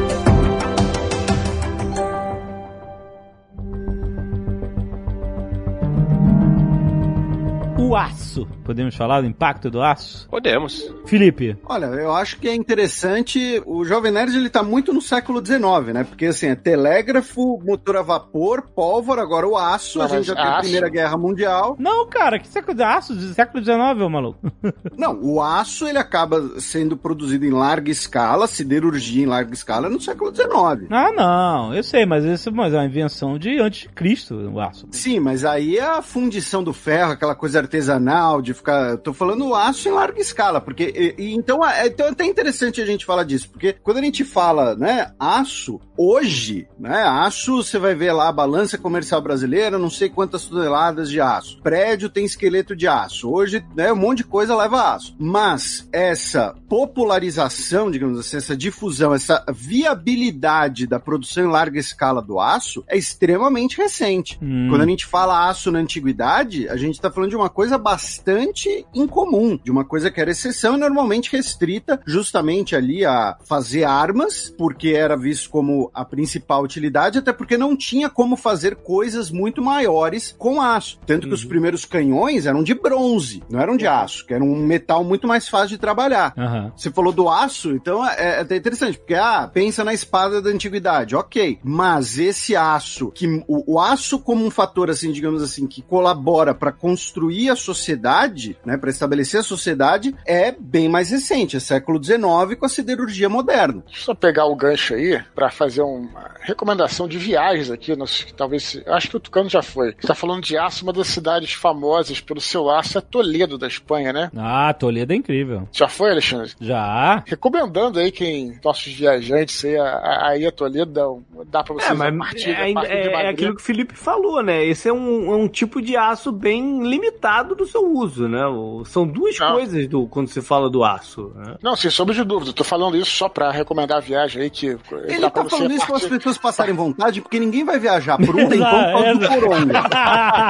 É mesmo, né? Toledo é uma cidade, então, em resumo aí, já que todo mundo me zoou aí, Toledo é uma cidade, cara, incrível, incrível, é, por sua história. Você vai hoje ver lá uma cidade clássica, cidade medieval ali, e que tem justamente esses souvenirs da rua que tu pode comprar comprar até armaduras inteiras. Tudo meio que são armaduras meio que de enfeite e tal, mas espadas. Ah, comprei um monte de espada lá. Toledo, tu tem que andar pra caralho até achar... Subir, é. subir, porra, subir. Na... Sim, mas você tem que andar bastante pra achar a loja certa, porque senão você vai comprar, acabar hoje em dia comprando réplica chinesa. Sim, é o que eu falei, é. É de enfeite, né? Não, mas lá tem ainda as espadas, facas, armaduras, feita com aço toledano que tem certificado e tal, não sei o quê. Uhum. Mas o, o Felipe, o, o negócio do aço, agora eu fiquei curioso aqui, ele foi usado em larga escala porque se criou o método de fabricação ou se buscou o método de fabricação porque alguém teve uma sacada, pô, a gente podia usar o aço pra isso? Não, se buscou o método de fabricação porque o aço já era bastante resistente e ele tem uma, novamente, como diz o Alexandre, eu não sou engenheiro e tal, mas ele tem uma capacidade de sustentação muito boa, tanto que prédio, o maior prédio que não tem um esqueleto de aço, salvo engano, tem dez andares, né? Um prédio que é feito só de tijolo. Então, a construção dos grandes prédios, ela também está atrelada diretamente, é. né? A indústria do aço, a indústria metalúrgica e siderúrgica. A origem, né? O início da difusão do uso do aço, que motiva, digamos assim, essa busca por uma maior produção, ela é também, inclusive, militar, né? Uhum. Com a difusão das armas de fogo e... também a indústria naval. Isso naval, é importante colocar. É, exatamente, é. Eu sempre costumo brincar que, assim, que o símbolo da segunda revolução industrial é o Titanic. É. Porque o Titanic, cinquenta anos antes dele, ele era quase impensável. Porque ele era um troço de aço, um aço vagabundo, mas era. Foi na um Guerra Civil que teve o primeiro navio de aço, não? Foi a primeira vez que a gente teve um confronto entre é. dois encoraçados feitos é. de aço. Mas o primeiro civil. vapor feito com aço já existia. Sim, e também sim, mas já existiam... guerra foi na Guerra Civil. Isso, e também já existiam navios que eram feitos de madeira, mas recebiam placas de aço uhum, uhum. para blindagem. E na Guerra Civil dos Estados Unidos foi entre o Merrimack do, do, dos Confederados e o Monitor da União, que foi inventado por um... era um sueco, um norueguês, não me lembro agora direito, que era tido assim como completamente maluco. Ele falou, não, vou fazer um bagulho só de aço com uma torre que gira e vocês vão ver, vai dar certo. E todo mundo, ninguém deu muita fé. A Marinha vetou o projeto dele. O Lincoln passou por cima e falou: não, confio no maluco aí, no doidão. Libera a verba pra ele fazer. E basicamente ele criou o, o modelo que por cem anos dominou, né? Dominou não, é. né? Inspirou o modelo que vai dominar os mares, que é navios de aço com torres giratórias de canhão. Você não precisa mais ficar manobrando o navio é. inteiro pra poder atirar em alguém. Então quer dizer que o aço do Titanic era porcaria? É, era completamente vagabundo. Ele rasgou ele... com, com gelo, né? É. Você tá com gelo nele, ele já, já, já quebrou uma pedrinha de gelo. É. Eu conversei também com um cara que é estudioso de esgrima medieval e de espadas em geral, que me falou que o aço japonês era de qualidade baixa também. Inclusive... Sim, eu já ouvi falar isso também. É, a forma como eles desenvolveram de produção das espadas era muito elaborado justamente para compensar a falta de qualidade. O aço bom mesmo era o aço de Damasco, que uhum. fazia as cimitarras e tudo mais. Era um, é, um, um, um aço com uma qualidade muito melhor. Eu acredito, apesar de que existe uma treta incrível aí entre esses esgrimistas medievais e a galera que são os... a galera do Kendo, né, os esgrimistas japoneses e tal, tem uma treta braba aí, cada um defende um pouco o seu lado, mas de todo modo, a informação é válida aí. Que lado, né, cara? Pô.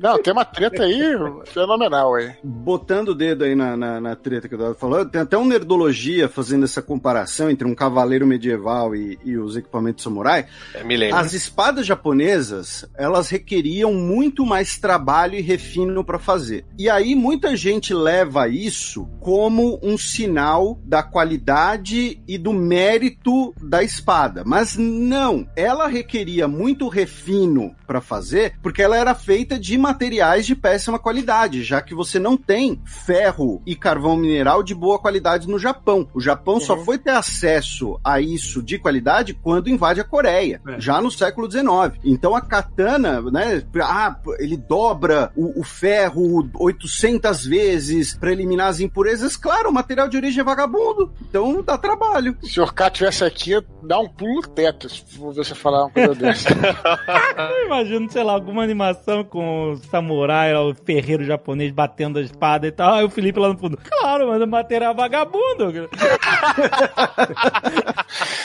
Em defesa das katanas, eu vou te falar que eu já vi katana medieval praticamente inteira em museu, cara. Inteira. E, coisa tanto que eu nunca que as vi. Melhores espadas europeias, aí também até discordando um pouco do Tucano, muito fala do aço de damasco e tal, mas é um processo parecido, porque o aço de damasco é muito refinado, ele esteticamente fica muito bonito, porque ele fica com aquelas dobras, né, do processo do, do refino, mas o melhor material era o material disponível na Bacia do Reno, do, no Vale do Ruhr, que até hoje é um grande centro industrial. Luxemburgo vai ser importante por conta disso, por conta do, do, do solo vermelho de, de tanto ferro, e que eram as espadas, basicamente ali do, do parte da França, Alemanha e os, os escandinavos. Elas as, eram as melhores. As melhores espadas eram as Ulfbert. É, que era o nome do artesão, né? Isso. E que existem também em vários museus peças dessas também em bom, em bom estado, escrito na lâmina, Ulfbert. E tem versão pirata também. Faziam falsificação. Tem, tem. Exatamente, é. é. São chamadas de espadas vikings, mas não foram feitas pelos vikings, né? Não foram feitos... Exatamente, eles compravam na, na Alemanha. É a origem da chamada Rota do Âmbar, que era a rota comercial ali do Báltico, que ia de onde hoje mais ou menos é São Petersburgo até mais ou menos onde hoje é Budapeste, pelos rios. É verdade.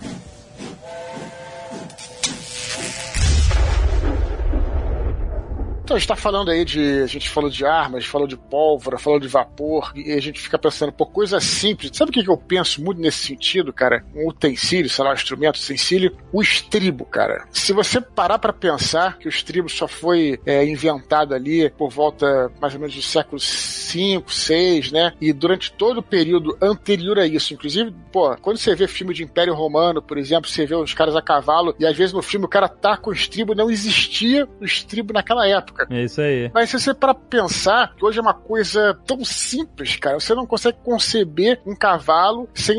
Onde é que as pessoas subiam, né? Uma coisa até inconcebível hoje em dia, que é um, sei lá, uma peça simples em tese, né? Não só para subir, mas como para manter a, a, o próprio equilíbrio, a estabilidade, o controle do cavalo, tudo. Muda tudo, cara. Muda tudo. Aí é que tá. Antigamente eram os cavaleiros roots, depois viraram os cavaleiros Nutella. Bom, eu queria registrar aqui então, que, o, que o Tucano tá chamando os hunos e os mongóis de Nutella. Eu queria registrar isso. Olha aí. Assim como a pólvora, né? O estribo, que, o que impressiona é isso. Isso é uma coisa ridiculamente simples a princípio, né? Você nunca... Ninguém tinha pensado... Como é que ninguém pensou nisso antes, né? É. E mudou completamente os rumos da própria guerra. Tanto é que a cavalaria, né? Logicamente, a cavalaria medieval, ela só foi possível existir por causa do estribo, né? A arma mais forte antes disso era a infantaria. Aí você fica pensando, pô, mas por que que mudou de uma hora pra outra? Não foi de uma hora para outra, foi o uso do estribo, foi mudando. Você tinha conseguia dar uma porrada com o cavalo sem você ser arremessado para trás, coisa que, né, você não conseguia antes desse invento, né? Uhum, uhum. Então, o que me impressiona é mais isso, isso é uma coisa assim, uma pecinha simples, que ninguém tinha pensado nisso. É verdade, é verdade. O estribo, como é que ninguém pensou numa paradinha dessa, um pezinho? Não é que as pessoas tinham acabado de começar a montar cavalo, né? Já faziam isso por milhares e milhares Porra. de anos. Exatamente. Claro, cara, claro, claro. Claro, isso aí. Se você quer ir para pequenas coisinhas que mudam tudo, eu ia falar do cimento. Acho que foram os romanos que inventaram o cimento, né? Os romanos usavam cimento. Eu não sei se eles inventaram, mas eles usavam sim. E o cimento romano, né? Muito mais duráveis do que a gente tem hoje em dia. Porque a gente usa no concreto, por exemplo, aquele pedacinho de... Né, é o cimento com um pedacinho de pedra, né? E uhum. as pedras que eles usavam eram pedras vulcânicas, rochas vulcânicas que eles misturavam com concreto. Então, concreto que, em tese, cara, vai durar pra sempre, né? Se não for alguma coisa natural, tá? Olha que interessante que eu vi isso, ouvindo outro dia um, um Star Talk do Neil deGrasse Tyson. É, ele falou meio que brincando isso. A gente normalmente tá reclamando, reclama muito do que antigamente as coisas eram feitas pra durar e hoje em dia é tudo vagabundo e, e, e não dura e você tem que comprar um novo e tal. As coisas não se fazem mais tal coisa como antigamente, tem até a frase. Só que ele tava vendo por um outro lado, ele tava analisando lá os aquedutos romanos que tem até hoje, né? Você pode, em vários lugares lugares da Europa você pode ver lá aquedutos originais de dois mil anos. Não só aquedutos, mas tem construções romanas ainda de dois mil anos que estão preservadas e tal. Na cidade de Assis, que a gente visitou anos atrás, tem uma fachada de um fórum romano inteirinha, dois mil anos de idade. É muito impressionante. Aí o, o, o Neil deGrasse Tyson falou assim, brincando, né? Se você construiu algo que conseguiu sobreviver à sua própria civilização, você gastou demais naquilo. gastou mu- Entendeu? Foi muito caro, foi muito caro. Não precisava ter sido. A parada sobreviveu à sua própria civilização. Você gastou muito dinheiro nessa merda. Foi muito demais, over the top, sabe? E aí, tipo assim, isso é a antítese da parada vagabunda versus feito pra durar, né? Se você olhar... Eles perderam a mão, perderam a mão, só que do outro lado. Foi, de, foi, de, é, foi demais, né? Muito, muito demais, gente. Podia ter feito mais barato isso. Menos, menos, menos, menos. É interessante nos livros da Crônicas Saxônicas que os saxão, os anglos e os saxões, eles tinham muitas coisas ali, construções romanas da época que o Império Romano dominou a Ilha Britânica, né? Uhum. E as coisas iam se deteriorando porque não eram, não tinha manutenção. Sim, era só sim. usado, as estradas romanas, os, os prédios, tal, não sei o quê. Só que eles não tinham habilidade em engenharia pra reconstruir. Uhum. Então caía uma ponte de pedra, fazia uma de madeira. Caía o teto de um prédio, de um salão, tal, não sei o que, bota é, sapê em uhum, cima, uhum. né? Então, é bem engraçado. Nesse caso, as coisas não duraram tanto tempo assim, né? Não, o próprio palácio do Alfredo, né? Do rei Alfredo, né? O Tucano. No, tanto nos livros como também na série do Last Kingdom, ela era um palácio que eles reaproveitaram da época romana por toda aquela estrutura. Londino uma... também, né? Londino. Sim, só queria colocar uma coisa. Você tem razão que foram deteriorando e é óbvio que o tempo, a erosão, tudo tem esse fator, mas tem que lembrar também que havia muito ação humana também, de roubar as pedras para usar em outra coisa. Sim, então sim. também existiu essa depredação é, ativa também dos monumentos romanos, né, das colunas e tal. Então também, né, só para defender um pouquinho os engenheiros aqui. Só que você, o Alexandre falou essa parada, imaginei a cena assim, porra, o, o cara lá, não, vamos usar tantos parada é, feita com, com vulcão e tal. O melhor cimento, as melhores rochas de, de toda Roma. Aí os cravinhos do lado, César, menos, menos.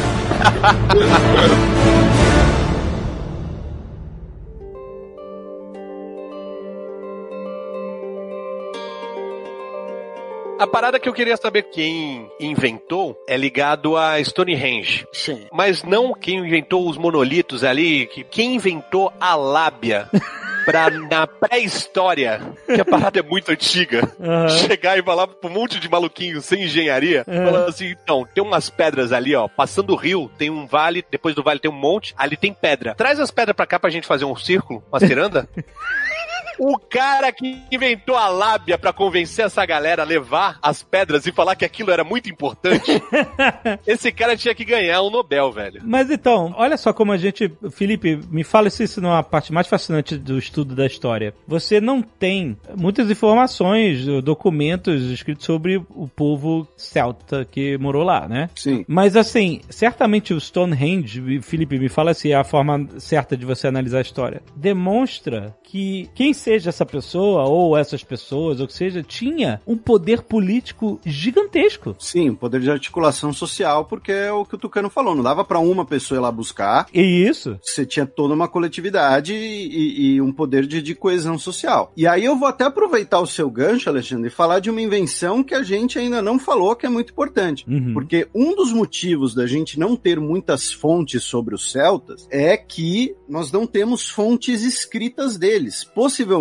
porque eles não usavam alguma forma escrita de Sim. comunicação. O que nós temos são escritos romanos ou de outros povos sobre eles, ou então as fontes arqueológicas. Mas aí é importante lembrar, escrita também é uma invenção, né? Ela não cai Verdade. do céu. Então... É, é o que? Import... Os fenícios? Não, primeira, é as primeiras... Né? Isso, as primeiras é. formas de escrita que a gente tem são os cuneiformes, tanto no, na chamada Mesopotâmia, quanto no Vale do Rio Indo. Né? O Vale do Rio Indo também é uma uma, é um berço civilizatório. E aí, o, o que acontece? A questão de Stonehenge, dos celtas, e a falta dessas fontes, possibilita esse grande deus das lacunas que já rendeu diversas temporadas de alienígenas do passado. Porque quando você não tem informação, você olha e fala, ah, alienígenas, pronto, acabou.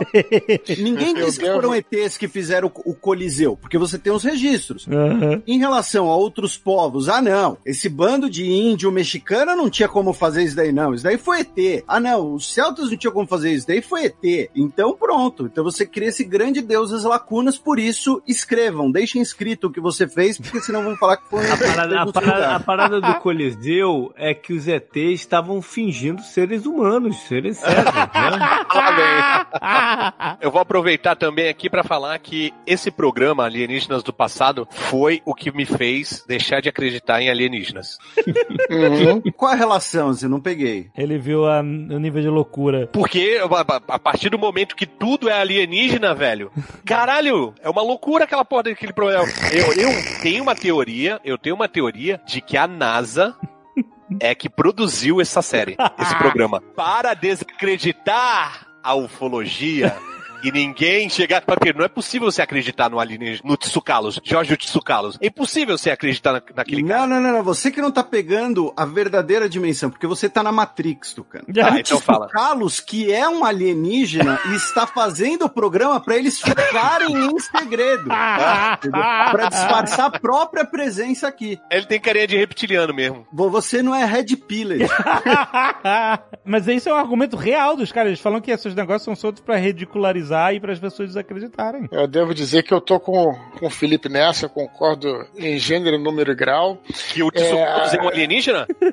Não, a parada de você usar essas lacunas, né? Porque a gente fica especulando nesse negócio. Aliás, Stonehenge, né? É uma questão, uma parada muito interessante mesmo de, de ser discutida. Mas a gente, às vezes, não para pra pensar a motivação que os caras tinham na época, né? A gente, motivação de adoração a algum deus, que pra gente pode parecer que talvez não seja tão forte em certo momento da história, de repente, naquele momento, naquela região, naquela situação, só para dar um exemplo, né? Você pode usar questões políticas também, religiosas, sociais, então é tão difícil de julgar e colocar direto que é um alienígena que eu acho complicado, eu acho mais fácil acreditar na... na... A gente falou isso no nosso programa de Egito também, né? Sobre as pirâmides, né? Esse negócio de a religião que moveu, pô, não é possível que tinha, não tinha uma religião que era mais sussa, assim, sei lá, um rastafarianismo, uma parada mais light, que não precisasse carregar pedra de cinco toneladas. Sacou? Porque assim, eu tô pensando, eu sou um celta, um celtinha, tá, tá ligado? Hum. Eu tô ali, aí vem um maluco e fala assim, olha, tem um deus que falou que a gente tem que fazer aqui, ó, uma cirandinha aqui de pedras de cinco toneladas que fica ali atrás do rio, depois da montanha e depois do vale. A gente tem que trazer pra cá, empilhar, botar um em cima do outro, aí vai, oh, mestre, cara, mas... como é que a gente vai levantar e botar um em cima do outro? Eu falei, não, cara, a gente vai conseguir, porque o deus que a gente venera aqui, ele tá mandando a gente fazer isso. Aí no solstício de inverno, ele vai ter um ângulo aqui que a gente vai conseguir se comunicar com ele e tal, não sei o quê. Maluco, se cola um do lado, do meu lado assim, fala assim, olha, tem o deus da cerveja também, por outro lado, que é só você plantar aqui uns cereais, deixa fermentar aí no sol, a gente enche a cara e fala com Deus. Porra, eu tava muito pensa... pra esse deus aí, maluco. Mas você pensar que se faz isso até hoje, né? Você vê que as grandes obras de engenharia... Eu faço, eu faço mesmo. Eu me comunico ah. com Deus assim. As grandes obras de engenharia, tu vê que estão até hoje tentando construir sempre o maior arranha-céu do mundo. Mas, então, cara, a religião é só um, uma das motivações possíveis. Tem várias. Então, você é... também acabou com uma crença minha em um Nerdcast, eu já falei. Né? Qual crença? Já Não, falei. Vou ficar, que... ficar, ficar quieto a partir de agora. O Tucano tá se despindo de todas as crenças e quando se despide tudo, só vai sobrar ele e a cerveja.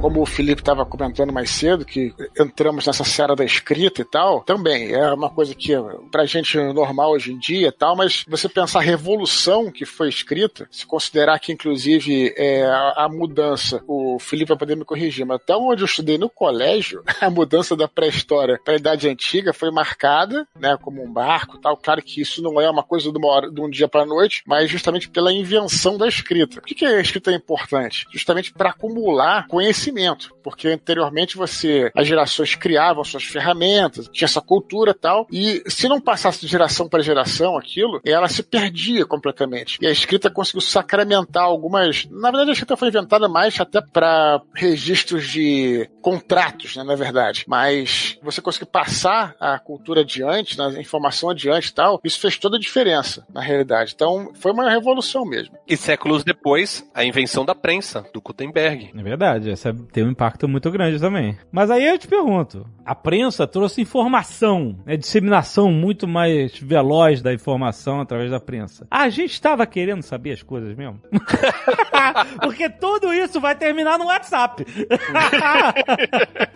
O alfabeto ainda vem depois, né? Porque antes a gente tinha escrita cuneiforme, né? E símbolos e etcétera. O alfabeto ele vai modernizar ainda mais a, a língua escrita do que as, né, as, as letras cuneiformes. E os números também. Os números também vão revolucionar. Aliás, os números, a gente pode dizer que eles são uma invenção porque a gente criou símbolos para eles. Mas eles é, essencialmente estão representando algo que a gente pode ver no mundo natural, certo? É isso que eu ia falar. A matemática foi inventada? A matemática foi inventada. A matemática é uma linguagem também. Ela é uma forma de você é um organizar...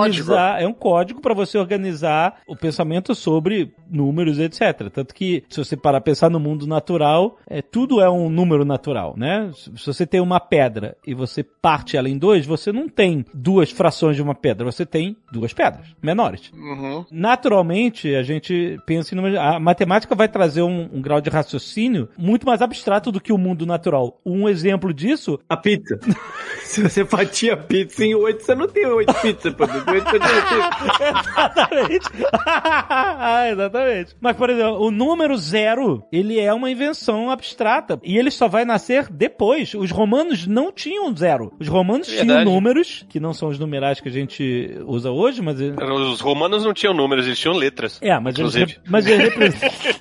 Eles representavam números, né? O, uhum. Um, dois, três, enfim. Mas eles não tinham zero. Não existia zero, entendeu? Uhum. O dez não é um e zero, né? O dez era um X. Uhum. O número zero é uma invenção absolutamente abstrata. O que é o zero na natureza? Não é nada. Não existe. É uma, é uma, invenção, é uma abstração completa. Não, não existe. É a ausência, né? Do, do, do... Então, mas o que é a ausência? Se é ausência, então não existe. Então não existe, exato. Ou você tem a pedra ou você não tem a pedra na tua frente, entendeu? Então, agora você dizer que não ter uma pedra é uma zero pedra, é uma invenção abstrata. Maldita revolução cognitiva. No meio do caminho não tinha pedra. No meio do caminho tinha zero pedra.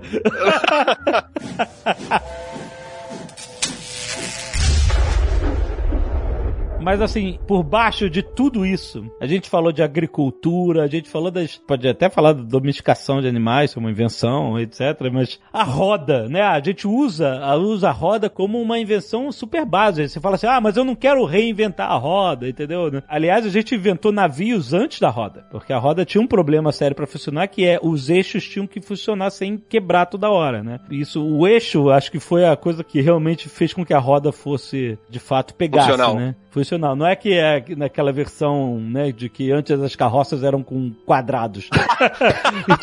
Como se o eixo tivesse sido inventado antes da roda, né?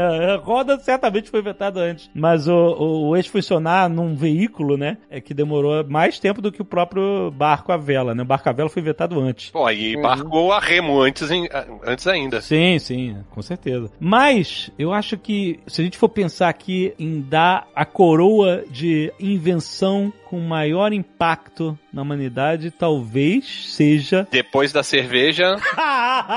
Depois da cerveja seja... a linguagem. Uhum. Porque a linguagem, não tô nem falando de palavra escrita, não tô falando de alfabeto, não tô falando de números, não tô falando de matemática, eu estou falando da forma como a gente decidiu cifrar sons em linguagem, em comunicação, entendeu? Tipo, mudou tudo. A gente tá falando de ser bicho e ser um bicho um pouquinho menos burro. Mas uma pergunta, mas o bicho também não tem a sua, a sua linguagem? Então, quer dizer, uma sim. linguagem mais humana, você tá dizendo assim, mais é, é, sofisticada. Complexa, complexa, sofisticada. É. Mais complexa, exatamente. Assim, é, macacos têm linguagens, eles, eles se comunicam, é, baleia, golfinhos e tal. Outro dia eu vi até que tinha um estudo dizendo que golfinho tem nome. Eles, eles dão nome. Tem o flipper, pô. Tem o flipper. Não, não. Lógico não, que cara. Tem nome, porra. Não, não, cara. Não, tem. não, não, não.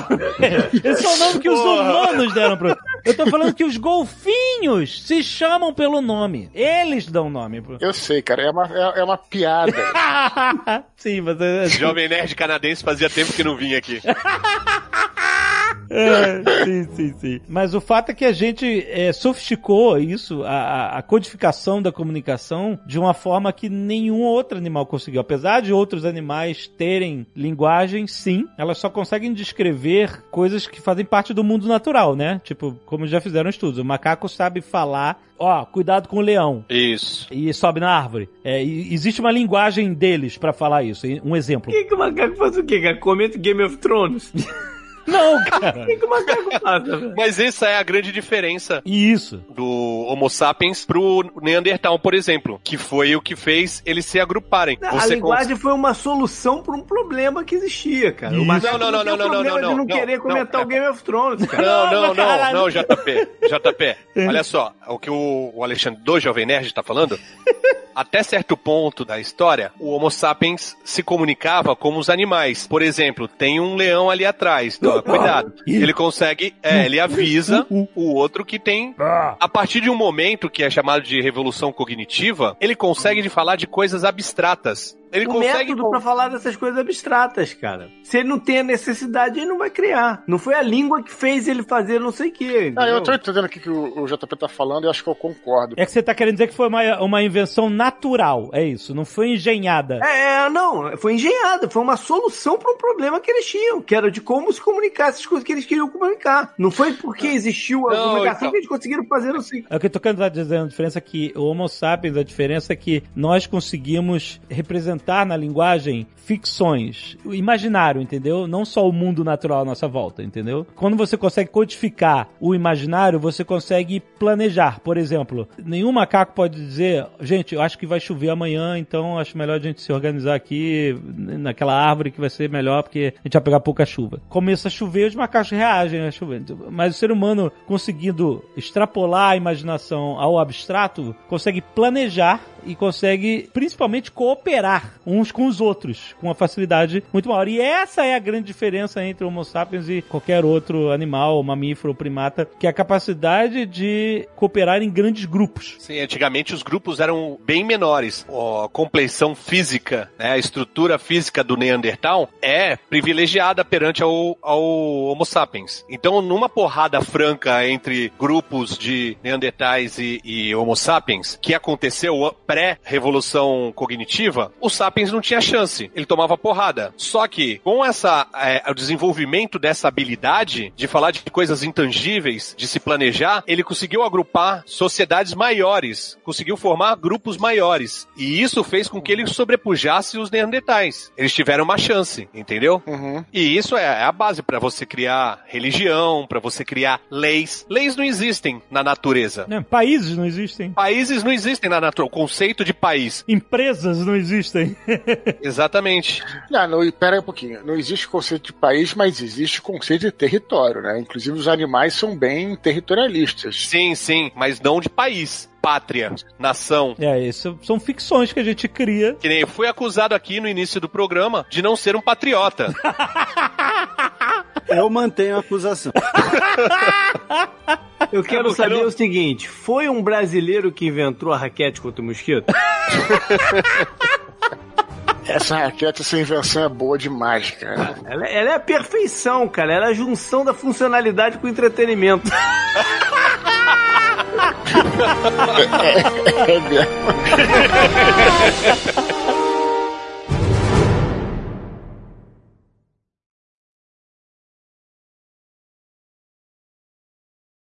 Ai, caraca, é só o Nerdcast mesmo pra ir dos primórdios da humanidade pra raquetes de matar mosquito em um segundo. Essa tática do J P, quando quer ir dormir, fazer uma piada e destruir. Eu, já, eu já, já entendi qual é o modo do pirâmide. É... é meio abstrato, mas funciona. Este Nerdcast foi editado por Radiofobia, podcast e multimídia.